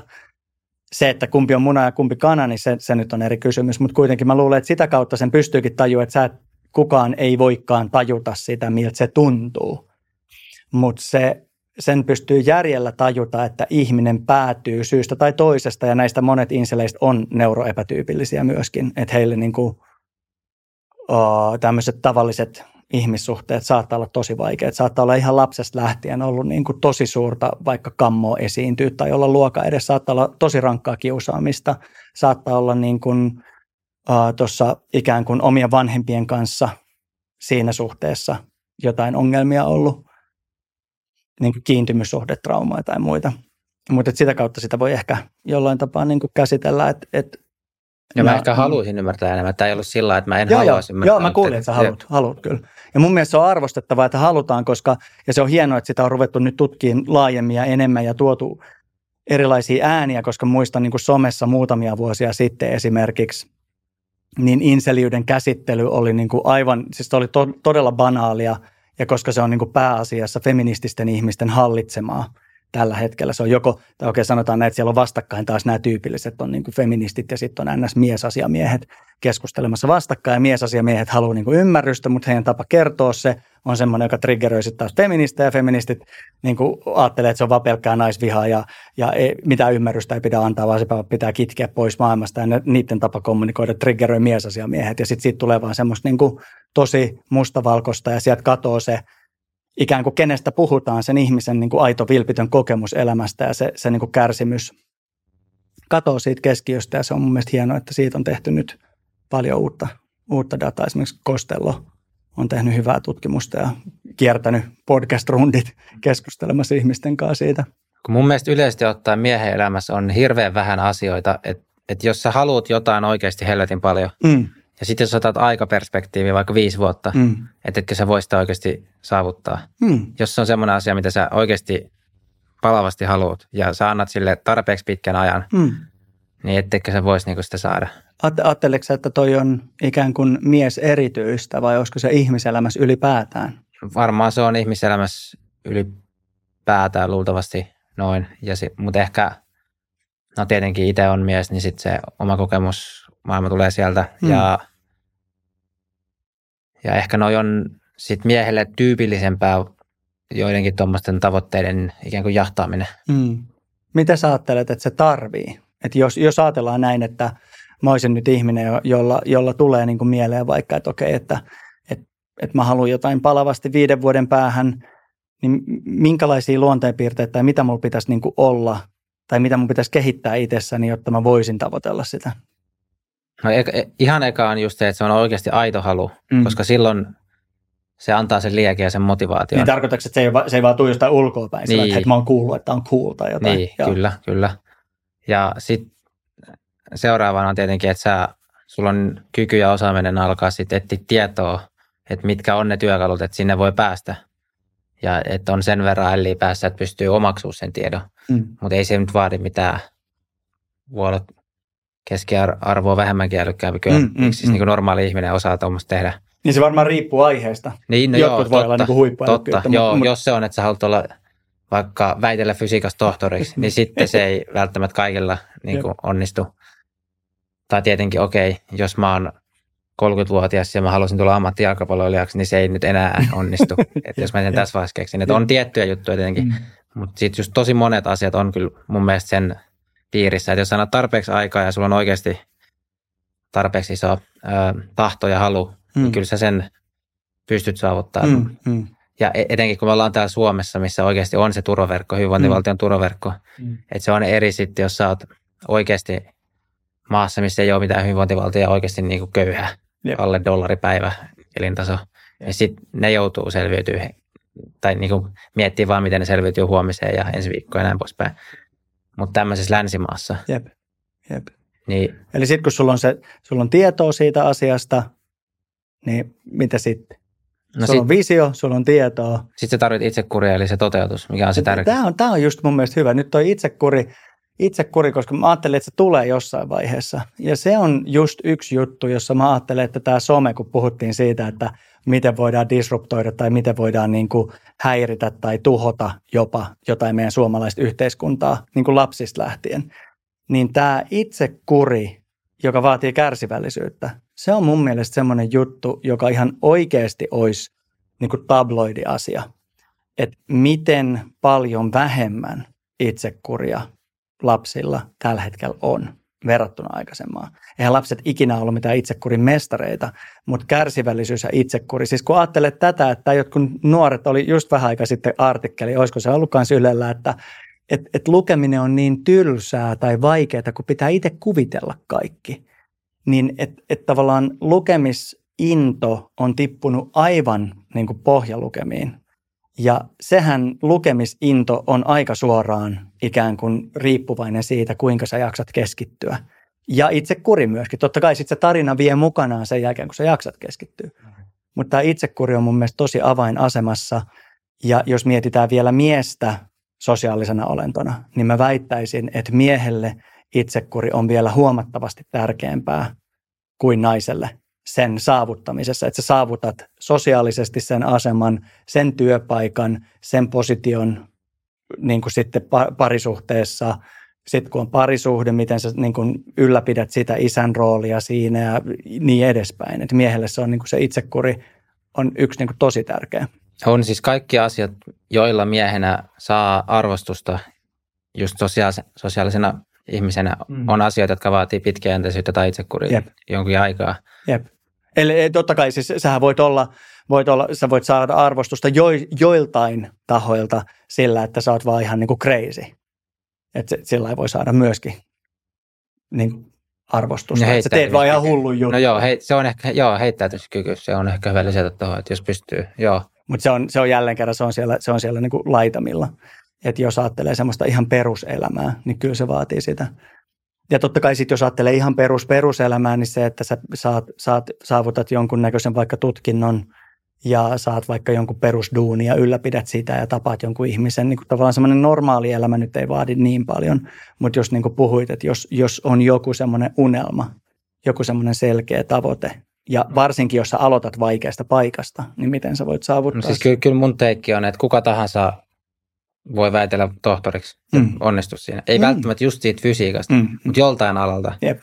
tai kuka tahansa voi vaikka perustaa yrityksen ja työllistää sillä itsensä, mm. jos vaan oikeasti haluaa. Jep. Jep. Ja niin kuin ton tason juttuja. Pyst- ja noi ei ole mitään niin maagisia, mutta yleensä sitten jos tommoset, tuommoisiin asioihin pääsee vaikka käsiksi, että Mm. väittelee tohtoriksi tai pää, pystyy perustamaan yrityksen, jolla työllistää itsensä, niin silloin on jo yleensä ihan hyvässä asemassa sitten niin yleisestikin. Jep, jep. Ja se Et koko ne- ma- ne- matka, niin. mitä se vaatii, niin itsessään on, se tuut tekeneeksi kaikkia asioita. Että yleensä sulla sitten menee elämässä ihan, ihan hyvin. Et mä, Ja silti samaan aikaan se on mielenkiintoista, että, että tota, vaikka itse ei, niin kuin, ei ole mitään tarvetta ikään kuin tälle asialle, niin mua kiinnostaa hirveästi just esimerkiksi tämä pariutumisskene mm. Ja siihen liittyvät jutut, niin sitten samanaikaisesti ajattelee sitä, että esimerkiksi tämmöisillä dating coacheilla, jotka yrittää valmentaa vaikka miehiä lähestymään naisia tai olla niin kuin kiinnostavampia kumppaneita, niin niiden uh, kurssit on täynnä silti ihan sikamenestyneitä tyyppejä voi olla. Et silti se ei välttämättä käänny, että sä onnistut ja oot, vaikka pystyt perustamaan yrityksen, joka menestyykin tosi hyvin, niin se ei välttämättä käänny siihen, että sä oot sosiaalisesti tällaisessa pariutumismielessä riittävän taitava omasta mielestäsi niin kuin ikään kuin tapaamaan tai löytämään semmoisen kumppanin, joka on sulle mieluinen. toi on jännä mulle Joo. kans, että koska no just taas omakohtainen kokemus, mutta omakohtainen kokemus on just taas tukee sitä, mihin aiemmin viitattiin, että ne korreloi hyvin vahvasti. Hmm. Että jos on vaikka menestynyt uralla, niin silloin Mm. yleensä on menestynyt näissä parisuuden asioissakin. Niin, se on, se on mielenkiintoinen juttu. Ja silti, kun tutustuu tähän skeneen ja kattelee sitä ja seuraa sitä ja kattelee niitä osallistujalistoja ja katsoo, kuka siellä puhuu. Totta kai osa on varmaan niin kuin maksettu myöskin, että saadaan joku vähän high profile, joku, joku tyyppi sinne ikään kuin buffaamaan sitä kurssia tai jotain. Mutta kyllä se näyttää siltä, että, että osittain varmaan noin ja sitten osittain ei. En tiedä, kumpi on, kumpi on enemmistö. Että et, et onko sillä että jos sä onnistut menestymään uralla, niin sä oot todennäköisesti ihminen, joka pystyy myös herättämään kiinnostuksen, koska näinhän se menee. Se käytännössä valtaosan ajasta poikkeuksia on, mutta miehen täytyy herättää kiinnostus. Mm. Mutta tuosta pariutumisjutusta, niin itse kun just oma kaveripiiri ja muut on just 25-35-vuotiaita Mm. eli monella on, tai siis ollaan siinä iässä, missä monesti sitten perustetaan perhettä tai muuta. Mm. ja, tai nuoremmassa päässä tota haitariin, niin Mm. etitään ehkä sitten vähän vakavempaa kumppania tai Mm. muuta, niin siis tossa mä oon kyllä, tai ihan vaan omat kokemukset, niin se, siinä ei ole kyllä, että naisten ja miesten välillä ollut ero, että mikä se subjektiivinen kokemus on siitä, millaisia, millaista vaikka pariutuminen on tänä päivänä. Tai siis mä tarkoitan sitä, että molemmat valittelee, että se on jotenkin mennyt vaikeaksi ja kaikki nämä no vaikka appit ja muut, että Mm. ne on tehnyt siitä epämiellyttävämpää ja, Mm. ja Mm. Aidot kohtaamiset ovat vähemmässä nykyään. Ja, Mm. Sekin on tosi, puhe. tosi, tosi mielenkiintoista. et to, toi on semmoinen, mitä mä kuulen sekä naisilta että miehiltä Jep, ja jep. niin kaikilta. Jep, ja sitten sit se on mielenkiintoista jälleen se, että puhuttiin aikaisemmin siitä, että, että yksi tapa tulkita on, että naiset ja miehet on mennyt niin kauemmas toisistaan. Niin jaetaanko se sama todellisuus kuitenkaan, että jos, jos, jos niin kuin kaikki valittaa siitä, että tämä homma ei skulaa tai tämä on niin kuin vaikeampaa tai jotain tällaista, niin mitä sitten kun zoomataan sisään niin kuin yksittäisiin, yksittäisiin henkilöihin ja heidän kokemuksiinsa, niin jaetaanko kuitenkaan sitä samaa todellisuutta, mistä valitetaan? Esimerkiksi mun mielestä on niin kuin tosi, tosi selkeä esimerkki se, jonka ihan kuka tahansa, joka riittävästi on kiinnostunut tästä asiasta, niin voi itse todentaa ja tehdä, mutta jota on tehty jo useita kertoja. Eli tavallaan, että luodaan feikkiprofiileja ja ruvetaan lähestymään näissä äpeissä sitten, että luodaan feikki miesprofiili, luodaan feikki naisprofiili, sitten luodaan niitä erilaisia profiileja. Luodaan vaikka profiili, jossa ei ole ollenkaan kuvaa eikä ollenkaan tekstiä. Sitten luodaan profiili, jossa on niin kuin stereotyyppisesti ihan super hyvän näköinen kuva ja sitten tosi mielenkiintoinen teksti. Tai sitten joku ihan tosi normikuva ja tosi normiteksti. Ja sitten ruvetaan lähestymään, ruvetaan swipea, ruvetaan kirjoittaa vaikka vaan moi. Niin hyvin nopeasti huomataan, että se käytännön todellisuus on kuitenkin tosi eri. Eli siis sillä tavalla, että, että tavallisen näköinen mies, jolla lukee siinä, että Riku Espoosta, niin swipea 3000 Joo. ja saa ehkä yhden matchin ja yrittää aloittaa sen kanssa keskustelua, se on botti. Ja sitten taas tavallisen näköinen nainen, jos, jolla lukee Riitta Espoosta, niin sen ei välttämättä tarvitse swipea ollenkaan, kun sieltä tulee jo niitä swipeja vaikka kuin paljon hänelle. Mutta silti molemmat kokee sen huonoksi. Niin, ja tämä on tosi mielenkiintoinen juttu, koska ja jälleen kerran kun puhutaan siitä sosiaalisesta olennosta ja siitä, että mistä kulmasta lähestytään, että pyritäänkö me saavuttamaan tässä ta, niin kuin tasapäisyys, halutaanko me semmoinen tulevaisuus, missä miehet ja naiset swipea ja hyväksyy, niin tekee matcheja yhtä paljon, vai hyväksytäänkö me, että tämä tilanne on tämmöinen. Et me ollaan lajityypillisesti sellaisia, jossa miehet tekee enemmän aloitteita ja sitten naiset valikoi niistä. Mm. Ja jos me hyväksytään tämä, niin millä tavalla me voidaan ikään kuin, niin kuin auttaa molempia osapuolia siinä, että ymmärtää se toisen tilanne ja ikään kuin käyttäytymään sillä tavalla, että se tukee niin kuin hyvinvointia, sen koko ns pariutumiskenen hyvinvointia. Mä en tiedä, kiinnostaako ihmisiä tämmöinen niin tipan tippaakaan. Mä muistan, mä ite, mä itse kokeilin joskus, tästä on kyllä aikaa, mutta kokeilin Tinderissä sitä, että laittoi vaihteeksi, että haki miehiä, niin kuin swipeili niin kuin miehenä miehiä. Mm. Niin sit siinä, siinäkin huomassa, että jumalauta, jokainen on matchi, kun laittaa. Okay. Siis, ja, ja viesti alkaa tulla niin kuin ihan saman tien. jo pelkästään siinä niin kuin huomasi sen, että on ne niin kuin prosentuaaliset todennäköisyydet, että millä vaikka tulee se matchi, niin että se on aivan niin kuin eri. Jep, ja tästä, tästä just sillä niin kuin hyvin pääsee siihen, että, että ei ole kovin selitysvoimainen semmoinen teoria, joka sanoo, että tämä on vaan sosiaalisointia. Että kaikki nämä miehet on vaan sosiaalisoitu sellaisiksi. Että minkäänlaista evoluutiobiologista tai evoluutiopsykologista pohjaa tällä ei ole. Niin, tavallaan se ei niin selitä hirveästi. Tavallaan sehän on sosiaalinen rakenne, mutta myös sosiaaliset rakenteet perustuu joihinkin biologisiin ja evolutiivisiin ja niin kuin luonnontieteellisiin faktoihin myöskin. Niin, että kumpi on eka? Niin. Niin, eka on biologia ja sitten tulee se sosialisaatio, joka sille pohjautuu ja ehkä tukee sitä ja käy vuorovaikutuksessa.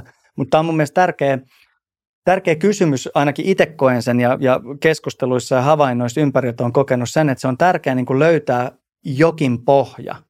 Ja se tuntuu olevan tällä hetkellä vielä niin kuin, miten sitä sanottaisiin, että se on niin kuin kenen tahansa määriteltävissä se pohja vielä tällä hetkellä, ainakin julkisessa keskustelussa, että kumpi siellä pohjalla on. Onko siellä se pohjalla se biologia, jonka perusteella sitten nämä sosiaaliset ilmiöt syntyy, vai onko siellä pohjalla tyhjä taulu, joka ikään kuin on niin kuin maailman historian sosiaali- sosiaalisaation tulos on sitten nämä niin kuin mallit tässä.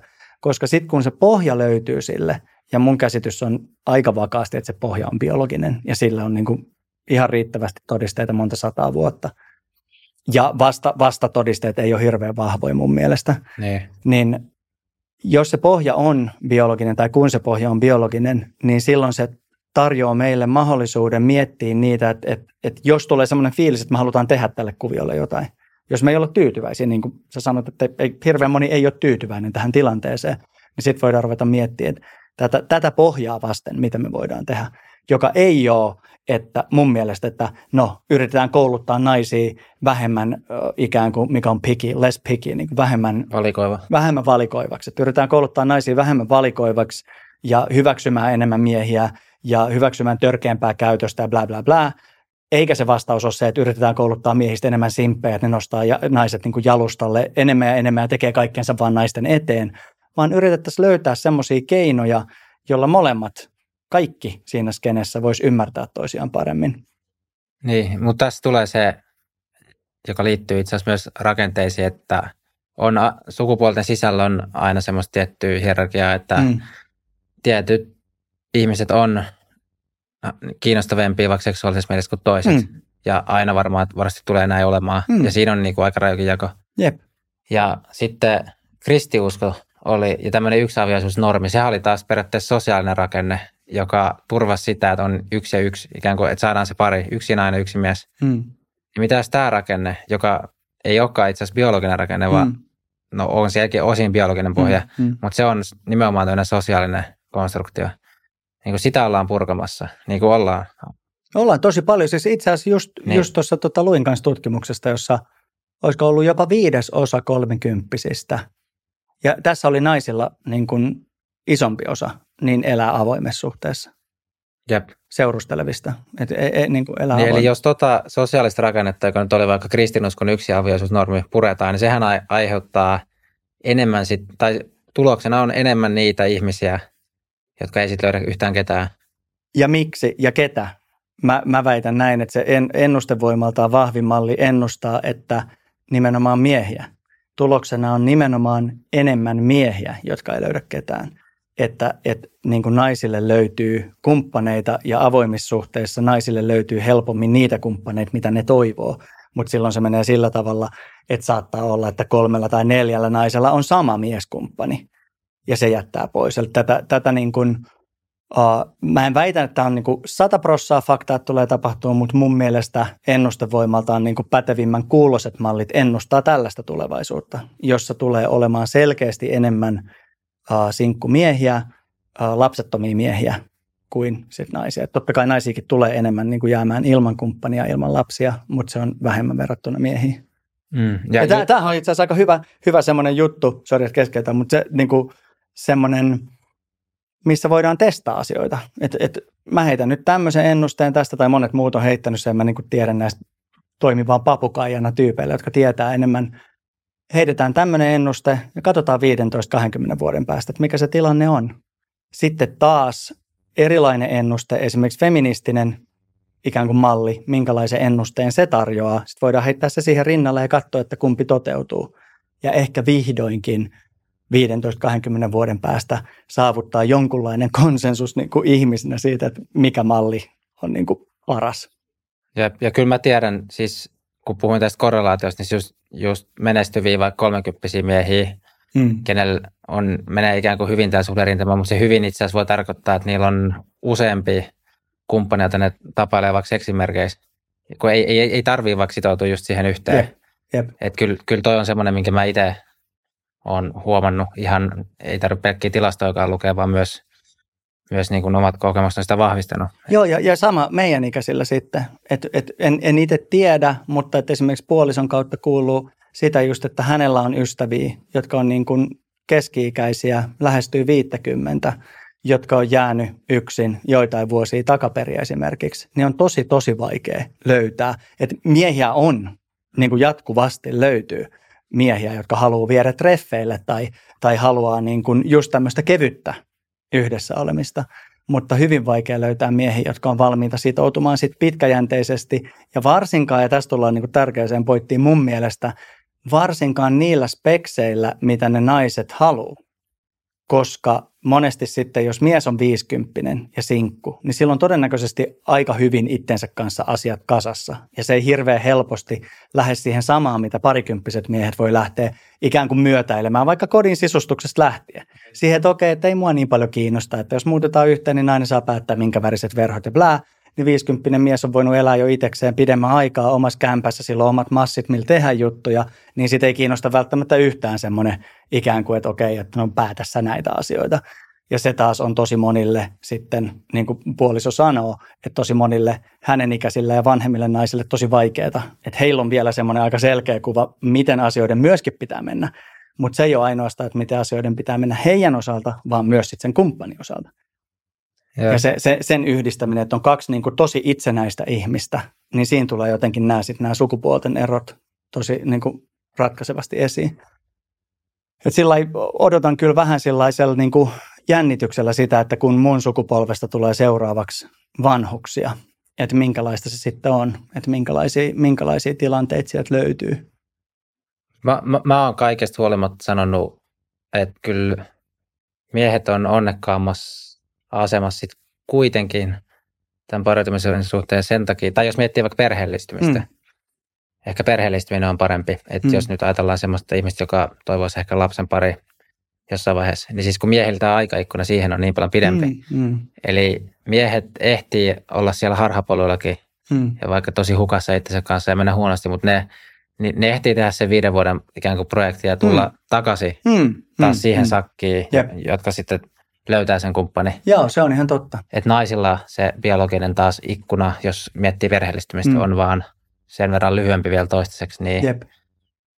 En, vaikka on miehiltä se ongelmat, mutta mä kuitenkin ehkä liputan sen, sen puolesta, että kuitenkin miehillä on ehkä, no, no naisilla miehillä on eri ongelmat, mutta mä liputan, että kyllä miehillä on tässä ihan just se oma vastuu ja mahdollisuudet vaikuttaa siihen, niin on isommat, just sen ison aikaikkunan takia ehtii ikään kuin keksiä sen tavan, miten sä kehität itse siihen pisteeseen tai löydät ne omat ma- elämisen tavat, millä sä tykkäät olla mm. ja tykkäät lähestyä vaikka vastakkaista sukupuolta tai mm.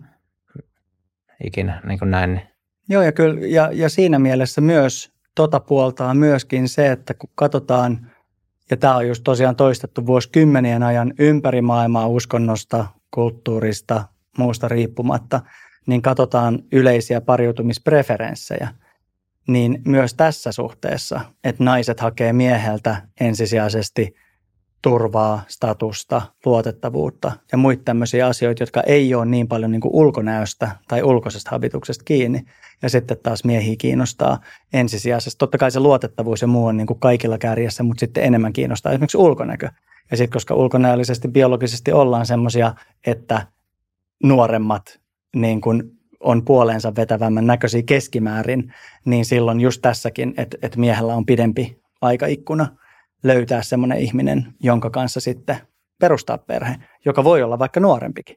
Ja sitten taas naisilla se jossain vaiheessa, ja mä en sano, että onko tämä niin iso tai niin pieni asia kokonaisuudessaan, mutta on se vaikuttava ja tukea mun mielestä tota, että tuossa mielessä perheen perustamisessa, jos mies vaan kykenee löytämään omalle elämälleen suunnan, niin, niin kyllä. käytännössä siinä vaiheessa se on niin kuin paremmin set että naiselle se suunta ei välttämättä auta yhtään mitään. Ja tuossa se inselöityminen on just ikävä ilmiö, että mä jotenkin vaan, ja sen takia ehkä olisi hyvä ymmärtää sitä enemmän, mutta et, et, yrittäkää vaan löytää se oma, just se suunta ja se oma elämisen ja olemisen tapa, joka saa teidät semmoisiksi ihmisiksi, josta sitten myös kumppanehdokkaat kiinnostuu. Koska jos te ikään kuin päästä sen alkujäämuurin ja lasikaton tavallaan yli, niin sitten mm. siellä, siellä niin kuin odottaa hyvä tulevaisuus. Mm, ja se, se, se onkin hankala just, koska sitten se merkityksellisyys on monesti, kun puhuttiin aikaisemminkin, että ja, ja miehille on, niin kuin kaverit on tärkeitä, se yhteisö on tärkeä. Niin sitten jos yhteisö, y, yhteisöksi muodostuu toisten inseleiden yhteisö, Jep. niin se on ihan hemmetin vaikea sieltä ikään kuin murtautua, koska jengi ei tue toisiaan sillä, että että jes, nyt me ollaan kaikki täällä foorumilla – ja meillä on nämä ongelmat ja me jaetaan niitä ja yritetään löytää keinoja päästä niistä eteenpäin, vaan päinvastoin siinä oikein niin kuin ryvetään ja syytetään niin kuin ulkomaailmaa tai käännetään se itse inhoksi tai jotain muuta ja niin kuin oikein niin kuin suljetaan se yhteisö sieltä mahdollisuudelta, että joku pääsisi pois siitä. Ja jos joku pääsee pois, niin sitähän dissataan ihan täysin. Vaikka se on kaikkien jotenkin semmoinen niin kuin toivo ja muu, niin silti sitten jos joku pääsee pois siitä, niin aletaan dissaa. Esimerkiksi tämmöinen hyvä esimerkki, miten on nähnyt kirjoiteltavan. Mä muistan, siitä on jo aika monta vuotta aikaa, kun tämmöinen tyyppi, mun mielestä videon nimi YouTubessa oli joku, että Life as a Truly Ugly Man tai jotain. Mä en muista, jotenkin se oli tällainen. Niin se pointti oli se, että on tämmöinen tyyppi, joka pitää itseensä todella rumana ja kertoo, että on niin ollut ihan sikapitkään yksi ja se on aivan masentunut, vähän kännissä siinä videolla ja avaa ja identifioituu inseliksi ja muuta ja sitten se kertoo niin kuin elämästään siinä videolla. Niin loppupeleissä kävi sillä tavalla, että sen videon kautta hän löysi itselleen elämänkumppanin.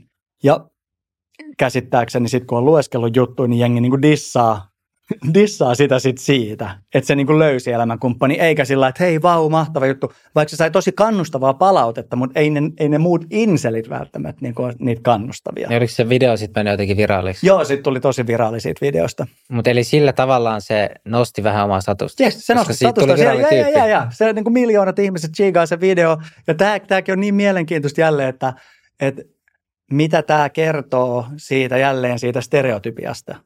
Että jopa tällä tavalla, että sä valitat omasta elämästäsi, ja siis oikeasti pelkästään valitti, se oli aivan niin kuin, ei, ei mitään semmoista, että no, kyllä tässä nyt on jotain toivoa, tai ihan todella syvä semmoinen vaan purkaus, niin sillä, että saat sille miljoonia katseluita, ja ehkä sitten, että kommenteissa näkyy paljon tukea, niin sitten joku on nähnyt sen sillä niin kuin, että hei, että tässä ihmisessä on jotain kaunista. Ja en tiedä, oisko se nähnyt sitä samaa, jos sillä videolla olisi ollut kymmenen katselukertaa. No ei se olisi nähnyt sitä videoa. Niin, no, vaikka olisi nähnyt, vaikka se olisi yksi niistä kymmenestä, joka sen olisi katsonut, niin olisiko se herättänyt ei. samanlaista juttua kuin se, että siinä näkyy se miljoonat. Ja tässä taas voi miettiä niin kuin somen vaikutusta, että, että pitäisikö piilottaa katselukerrat esimerkiksi, mitä se tekisi koko kuviolle. Tai kaikki, kaikki, kaikki, kaikki seuraajamäärät, kaikki tykkäykset, kaikki veke. Mitä se tekisi niin kuin koko kuviolle? Siis mä tiedän, mä en tiedä, itse asiassa kuuntelet, laittakaa kommentteihin, että kuinka päin tämä te, teillä menee, mutta siis mä, mä oon huomannut, että mä oon, jos multa kysyisi keskellä yötä, niin mä tarkemmin muistan mun seuraajamäärän somessa, kuin paljon mulla on rahaa pankkitilillä. siis oikeasti. siis että se, siitä on tullut se niinku mitta tavallaan Joo. enemmän Jep. Kuin mik, melkein mikään muu. Tai, siis, tai sitten mä niinku tiedän mun someseuraajat paremmin kuin mun naapurit. Mm. Että ketä ne ihmiset on. Mm, mm, en, mä- siis samassa kerrostalossa, ketä asuu, Jep, niin mä en oikeastaan tiedä melkein mitään niistä ihmisistä. jep. Mutta siis mun someseuraajista, no joo, niistä mä en tiedä kaikkea todellakaan. Mä tiedän Mhm. vaan se, mitä ne jakaa. Mm. Mutta se on enemmän kuitenkin kuin niistä, ketä mä vaikka kadulla ns. kävelen ohi, niin eihän mä niistä tiedä yhtään mitään, tai jotka asuu vaikka samalla asueella tai jotain. Jep, jep. Se on Että, joo. Ja tota mä en tiedä, on, onko, sitä, onko sitä ikään kuin tutkittu, että mä luulen, että seuraajamäärät on varmaan tärkeitä ihan niin kuin sukupuolesta riippumatta, mutta olisiko siinä sitten tietynlaisilla seuraajilla tai tietynlaisilla kommentoinnilla tai tykkäyksillä tietyistä jutuista, olisiko sillä enemmän merkitystä sitten niin kuin sukupuolesta riippuen, en tiedä. Mutta kyllähän sen varmaan niin kuin tuottaa kiksejä ihan Mm. niin kuin yleisinhimillisesti. Kyllähän naiset laittaa enemmän vaikka Instagramiin kuvia, Mm. mm. se on, Mm. ja enemmän itsestään kuvia. Mm, näin. mm, Et se on enemmän tapa, niin, niin kuin naisominainen tapa Mm, viestiä mm, jep. kuin mies ominainen. Jep, jep. Kyllä sillä on varmaan jotain vaikutusta. Oliko meillä sitten, no me ollaan nyt käytiin tätä pariutumispuolta, sitten oli urapuoli ja mitäs me oltiin eilen tota, vielä hahmoteltu, oli ne ABCD. No mun mielestä Ihan sitten, kaikki ei ehkä nyt tässä kerkeä, mutta joo hei ja säästetään. Mun mielestä, mun mielestä niin kuin keskustelu täytyy jatkuu vielä vähän jotenkin noissa niin kuin rakenteissa, koska mun mielestä semmoinen aihe, joka liittyy miehen sosiaalisena olentona vahvasti, niin on ikään kuin suosio ja suosion vaikutukset. Ja sitten toinen on taas sitten tavallaan elämän kääntöpuoli, että mies sosiaalisena olentona niin kuin päihteiden käyttäjänä, rikollisena, niin kuin vankil- vankiloissa, isyystaisteluissa, että tämmöiset niin varjopuolet, joista monesti puhutaan, kun puhutaan miehistä, niin nostetaan näitä varjopuolia esiin. Niin mun mielestä sen täytyy itsemurhien määrät, työtapaturmat, kaikki tämmöiset jutut, että jokin, jokin koska kaikki tilastot, lä- lähestulkoon kaikki semmoiset tilastot, jotka liittyy ihmisille tärkeisiin asioihin, niin kuin terveys, perhe, ystävyys, työ ja muu, niin niissä miehellä on ikään kuin, niin kuin miehet kansoittavat ikään kuin niitä pimeimpiä osa-alueita enemmän kuin naiset, joskus niin kuin ihan valtavasti enemmän. Niin mun mielestä se on semmoinen niin kuin kokonaisuus tavallaan miehelle sosiaalisena olentona, mutta myöskin mä ajattelen, että siihen linkittyy tavallaan yhteiskunnan rakenteet. Että jollain tapaa meidän yhteiskunta on rakentunut sellaisiksi, joka tuottaa tällaista niin kuin miesväestölle. Tällaisia No, mä tilanteita. meinasin just kysyä, että uskotko sä, että toi on enemmän semmoinen evolutiivinen juttu, että no näin itse asiassa kuuluukin olla, mm. että miehet on enemmän siellä häntä päässä, mm. vai onko tämä sitten semmoista, että nykyään rakenteiden vuoksi tämä olisi hetkellisesti keikattanut vähän liikaakin näin päin? Niin. Mun mielestä, mun mielestä sillä mä itse on taipuvainen ja ajattelen sitä just noiden perustarpeiden ja niiden tyydyttymisen kautta.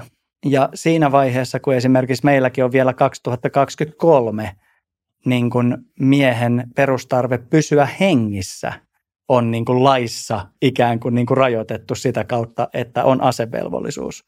Eli tavallaan miehet voidaan velvoittaa lailla kuolemaan. Se on mun mielestä se on niin, kuin niin semmoinen perustarpeeseen koskeva asia, että niin pitkään kuin on tämmöinen tilanne, niin on aika päivän selvää, eikä sen tarvi olla pelkästään toikaan. Ja huom, jollekin ihmiselle se on tosi tärkeää. Mä en niin kuin dissaa sitä ollenkaan, että jos haluaa kuolla maansa puolesta tai kuolla puolustaessaan läheisiään tai rakkaitaan, mutta kuitenkin se niin pitkään kuin meidän ajatusmalli on se, että miehet kelpaa tykin ruuaksi, niin mun mielestä on, on niin kuin ihan perusteltua ajatella, että todennäköisesti tämä yhteiskunta ollaan rakennettu niin, että miesten perustarpeet ei ole siellä prioriteettilistalla ikään kuin, niin kuin kärjessä, jos pitää valita ja kun, kun pitää valita ra- rajallisilla resursseilla, pitää valita, että ketkä sinne laitetaan kärkeen. Niin mun mielestä silloin se on niin kuin, se pohjautuu jälleen, mä uskon, että se pohjautuu sille biologialle, joka on sitten niin kuin sosialisaation kautta ikään kuin muodostanut tämän tilanteen. Toi tykiruoka esimerkiksi, Mm. niin miehet on keskimäärin parempia sotilaita. Mm. Sehän varmaan myös se kyvykkyyden näkökulma. Totta kai. Ei, totta ei kai. ehkä pelkästään se, että kumpi voidaan uhrata helpommin, vaan siis, Mm. että kummasta on enemmän hyötyä siellä rintamalla. Mm, mm. Tehoa vastustaja on. Mm, niin, no tämä on, olisikin mielenkiintoinen, koska heti, heti herää ajatuksia siihen ikään kuin, että sellaisen niin kuin perus, perusjalkaväkisotilaan duuni, jota esimerkiksi jos ajatellaan nyt, että, että minkälaisia videoita, minkälaista toimintaa, minkälaisia juttuja on vaikka Ukrainasta, mm. niin semmoisen niin perusjalkaväkisotilaan duuni ei vaikuta olevan sellaista, en tiedä, en ole ollut sotimassa, mutta mitä on niin kuunnellut, niin ei kuunnellut, nähnyt, ajatellut, niin se ei kuitenkaan loppupeleissä vaikuta sellaiselta, etteikö sitä pystyisi duunaan kuka tahansa hyväkuntoinen sukupuolesta riippumatta. Et ongelmahan on se, että tällä hetkellä vaikka, ja, ja mikä näki Jenkeissä, että jengi rupeaa olemaan niin huonossa kunnossa ylipäätään, että niitä sotilaita ei välttämättä riitä, mutta mä mietin sitä, että kuinka, kuinka paljon siinä on, vai onko se väite sitten se, että se vaatii psykologisesti jotain sellaista, jota naisilla ei keskimäärin ole. Koska fyys- fyysiseltä kunnolta tuskin se, että sä kannat täysvarustusta ja ryömit siellä ja, ja olet sotimassa ja valmiina kuolemaan tavallaan eturintamalla jalkaväkisotilaana tai sitten vielä enemmän jonkinnäköisiä. On, mutta onhan se niin. fyysistä. Mm. On, on, mutta onko se niin fyysistä?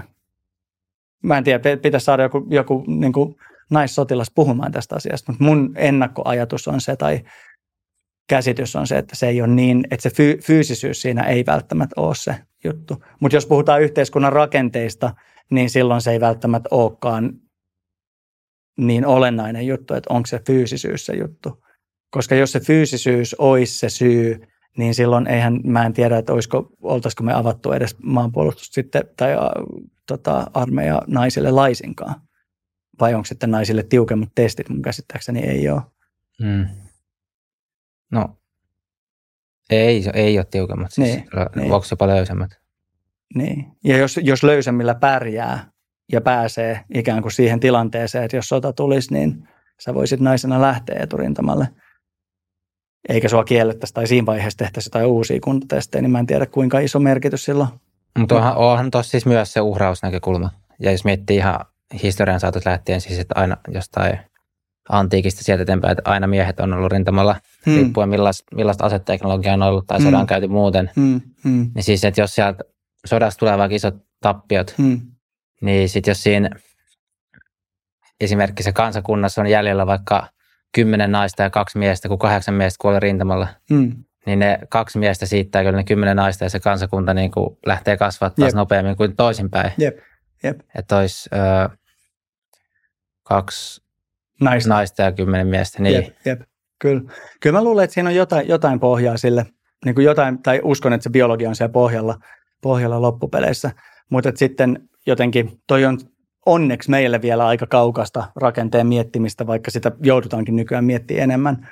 Mutta siitä tavallaan sitten, jos, jos lähdetään miettimään sitä, että, että minkälaisia muunlaisia ihmisryhmiä ollaan ikään kuin valmis uhraamaan, jos mietitään sitä vaikka, että mihin masseja syydetään – kuinka monta hanketta, kuinka monta erilaista juttua on käynnissä, kuinka monta erilaista tutkimus, tutkimusta, jotka saa rahoitusta, on käynnissä ikään kuin parantaa miesten terveyttä, niin kuin spesifisti miestyypillistä terveyttä ja sitten spesifisti naistyypillistä terveyttä tai yhteiskunnan eri rakenteissa, kuinka paljon me halutaan, jos halutaan tasapäistää juttuja, kuinka paljon on käynnissä hankkeita saadakseen naisia enemmän ikään kuin STEM-aloille, kuinka paljon on käynnissä hankkeita saadakseen miehiä enemmän hoiva-aloille ja kaikkea tällaista. Niin se, se niin kuin mun mielestä näkyy rakenteissa – tosi paljon, tosi monessa eri kohdassa just se eriarvoisuus. Ja jälleen, onko se jotain, mitä halutaan muuttaa? Se on mun mielestä niin kuin olennainen kysymys. Ja haastavaa siitä tällä hetkellä mun mielestä tekee, jos miettii vielä miestä sosiaalisena olentona, että on kysymyksen äärellä, niin haastavaa siitä tekee se, että kun katsoo koulutustilastoja, niin valtaosa niistä ihmisistä, jotka saa tutkintoja, jotka tuot, jotka tota, saavuttaa tutkintoja, jotka tekee tutkimusta näillä aloilla, jotka määrittelee tätä kysymystä, että kenelle annetaan arvoa ja minkä verran, mitkä on niitä semmoisia lopputulosten tavoitteita, mitkä on niitä mahdollisuuksia, joita halutaan luoda eri ihmisille, niin valtaosa niistä ihmisistä on naisia. Ja se tulee kasvamaan koko ajan lisää. Selkeästi on kasvamassa lisää. Niin, että jotkut arvioi, että meillä niin seuraavan 10-20 vuoden sisällä on, on jopa niin kuin kahdeksan suhde kahteen esimerkiksi. Että jokaista kahdeksaa naista kohti, jolla on vaikka ammattikorkeakoulututkinto tai yliopistotason tutkinto, niin on kaksi miestä. Ja jos se tilanne on tämä, Ja me kasvatetaan koko ajan semmoisia sukupolvia, jotka ajattelee, että ei me tarvita toista. Naisia kasvatetaan olemaan itsenäisiä ilman miehiä, miehiä kasvatetaan tukemaan naisia siinä itsenäisyydessä tällä karrikoiden. Tai sitten olemaan jotenkin semmoisia alfoja, jotka ei välitä mistään mitään. Uh, niin mun huoli on se, että tämä keskustelu siitä, että mitä me arvostetaan ja mitä me arvotetaan, päätyy loppupeleissä oleen semmoinen, josta miehet on aika lailla ulkona. Että miehet, miehiä ei oteta tai niillä ei ole yksinkertaisesti vaan niin kuin valtaa, jos ajattelee, koska jokainen, joka ikinen tieteellinen tutkimus on jollain tapaa valtaa määritellä sitä, mikä on tärkeää ja mitä asioista ajatellaan. Niin siinä mielessä nämä niin kuin rakenteet, vaikka me ei tähdettäisikään siihen, että meillä on saman verran, niin kuin mun mielestä ei kannatakaan tähdätä siihen, niin mun mielestä sukupuolinen, sukupuolinen jakauma ammatinvalinnoissa on niin kuin tosi hyvä juttu ja sitä voisi niin kuin syleillä. Mutta sen seurauksena, jos ei tehdä jotain muita toimia, niin tapahtuu se, että tästä keskustelusta jää miehet vähän niin kuin ulkopuolelle. Ja mun mielestä sen takia on tosi makea juttu, että, että tekin nostatte niin kuin tätä asiaa niin, esiin. Että kun naiset keskustelee mm. riippumatta siitä keskusteleeko miehet. Että se ei ole niin just, että jos miehet ei, vaikka että miehiä ei kiinnostaisi niin paljon mm. keskustella, niin okei, no sitten se menee nimenomaan naisille se mm, keskustelu, mm. koska ne sitä tekee. Niin, ja, joo, ja tämähän näkee aika hyvin sitten, jos miettii keskimääräisesti ja, jälleen, että ketä äänestetään. Ja se, se nyt on näkyy niin kuin Jenkeissä uh, karikoidummin, mutta mä uskon, että täällä on tulossa aika sama juttu. Jenkeissä ja Briteissä näkee sen, että, että uh, keskustelu miehistä ja mieheydestä on aika lailla jätetty ikään kuin uh, tällä hetkellä kielte, kielteinen puoli on ikään kuin NS-vasemmiston hallussa. Puhutaan niin kuin kielteisiä narratiiveja toksisesta ne. maskuliinisuudesta ja bla bla bla. Ja sitten taas niin kuin miehiä kannustetaan ja semmoiseen perinteiseen mieheyteen ja muuhun niin kuin kannustetaan enemmän sieltä NS-oikeiston puolelta. Ja tämähän on semmoinen kysymys, uh, jota niin kuin paljon mietitään, että minkä takia on niin, että sit miehet kokee NS-oikeiston puhuttelevan enemmän. Kokee, vaikka jos ajattelee vain jotain YouTube-juttuja ja somejuttuja, että ketkä, ketä miehet fanittaa, niin just niin kuin konservatiiveja tai oikeisto, minkä takia, niin ne puhuu miehistä huomattavasti kannustavammin. Ja tässä tapahtuu se, että jos miehistä ei puhuta kannustavasti progressiivisilla tai liberaaleilla puolella, niin se keskustelu jää sitten pois ja se jää niiden uh, varaan, jotka puhuu miehistä kielteisesti. Jep. Ja toi näkyy just äänestyksissäkin. Kyllä se siis näkyy. se puolueiden jakautuminen, mikä Jep. oli mielenkiintoinen silloin alussa jäi sanomatta, niin että joo, olisi mielenkiintoista tietää, että vaikka joltain poliittisen historian tutkijalta tai miksi itsekin mennä lukea sitten tilastoaineistoa, että kun tämä jäi siis siinä aiemmin sanomatta, kun otit, otit se esiin siinä alkupuolella, että on just tämä puolueiden välillä tämä eri äänestäminen, että persu äänestää miehet keskimäärin enemmän ja sitten naiset äänestää vihervasemmistoa, niin että oliko vaikka 60-70 vuotta sitten tämmöistä jakoa, että demarit olisi ollut vaikka naisten ja keskustamiesten, ja, mm. niin tuskinpa mm. tämä pitäisi mm. kyllä tosiaan tarkistaa, mutta en ole ainakaan kuullut tämmöistä tarinaa, että kehystystä, narratiivia, että olisi ollut ennen, mikä nyt on tullut tämä jakautuminen. Joo, ja tämä just aika hyvin sitoo siihen, mistä lähdettiin liikkeelle siitä, että jo lapsissa näkyy se mun mielestä, että tämä aika erottaa tytöt pojista ennemmin kuin, aika, a, niin kuin aikaisempi aika. Ja t- jälleen palataan sitten siihen meidän ekaan keskusteluun esimerkiksi siitä, mitä mä sanoin siitä romantiikan kuolemasta. Mm. Että tuntuu just siltä, että, että aika erottaa porukkaa siinä, missä nyt jos koskaan tarvittaisiin jengiä niin kuin enemmän yhteen. Ja mä en tiedä, voiko tämä liittyä myös siihen, että jos on luokkayhteiskunta on purkautumassa vähän, mm. ja siis no okei, okay, aikana oli säätyyhteiskunta, sitten tuli luokkayhteiskunta ja näin, että niin sitten jos nämä on purkautumassa, niin mitä sitten tavallaan jäljelle jää? Niin jäljellähän jää just ne biologiset erot. Joo, joo, joo. Että onko tämä, jos miettii taas nyt sitä tosi isoa kertomusta mm. historiasta, mistä tullaan ja mihin mennään, mm, mm, mm. niin aiemmat sosiaaliset rakenteet, ja jos tuohon vielä lisää sen kristin uskon normit, joita mm. on hengentymässä, joita ehkä, tai voi sanoa hyvinkin, että tietoisestikin pyritään hälventämään mm, mm. niiden rooli yhteiskunnassa vähemmälle painoarvolle, niin sitten jos rakenteet puretaan, niin sinne jää sitten enää biologia jäljelle. Joo, tätähän monet puhuu, että on, on tavallaan tämä vaikka pohjoismainen tasa-arvon paradoksi.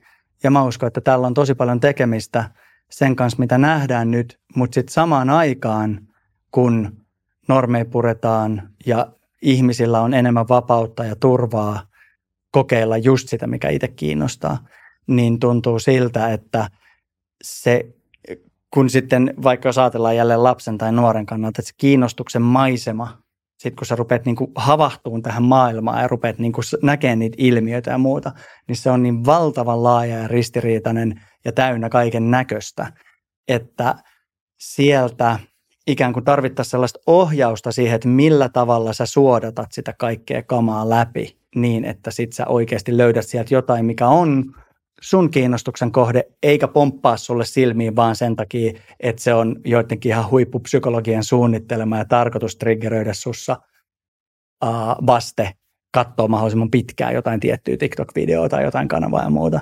Et se, se taas, niin kuin, että, että kuinka paljon sit sitä vapautta ohjataan ja kuinka paljon se on niin kuin aitoa ihmisten, ihmisten valinnanvapautta, niin on taas ehkä eri keskustelu. Jep, mutta minusta tuntuu, että tämä oli hyvä keskustelu ja ei ehkä tullut mitään lopputulosta varsinaista, mutta käytiin mun mielestä aika hyvin tässä näitä eri puolia läpi. Joo, joo. Ja vielä se, niin se rakenteet, rakenteet jollain tapaa, että miten ne, ne vaikuttaa sitten näissä, niin voisi olla ihan mielenkiintoinen. Mutta mun mielestä tässä oli aika hyvin niin kuin just miehestä sosiaalisena olentona moni eri juttuja. Jep. Laitetaan muutama linkki tonne. Joo, de, tonne jakson kuvauskenttään tulee noita muutamia tutkimuksia, mihin Mikko tuossa viittasi, niin voitte halukkaat käydä sieltä lukemassa. Ja jos teillä tulee omikin mieleen, niin voi laittaa kommentteihin siis näihin aihepiireihin liittyen vaikka hyviä tutkimuksia tai miksei linkkejä vaikka, jos on enkunkielisiä podcasteja, missä näitä samoja on käsitelty mielenkiintoisella tavalla, niin saa laittaa kommentteihin. Yes. Mutta hei, kiitos Mikko. Kiitos tosi paljon Leevi. Oli hyvä setti.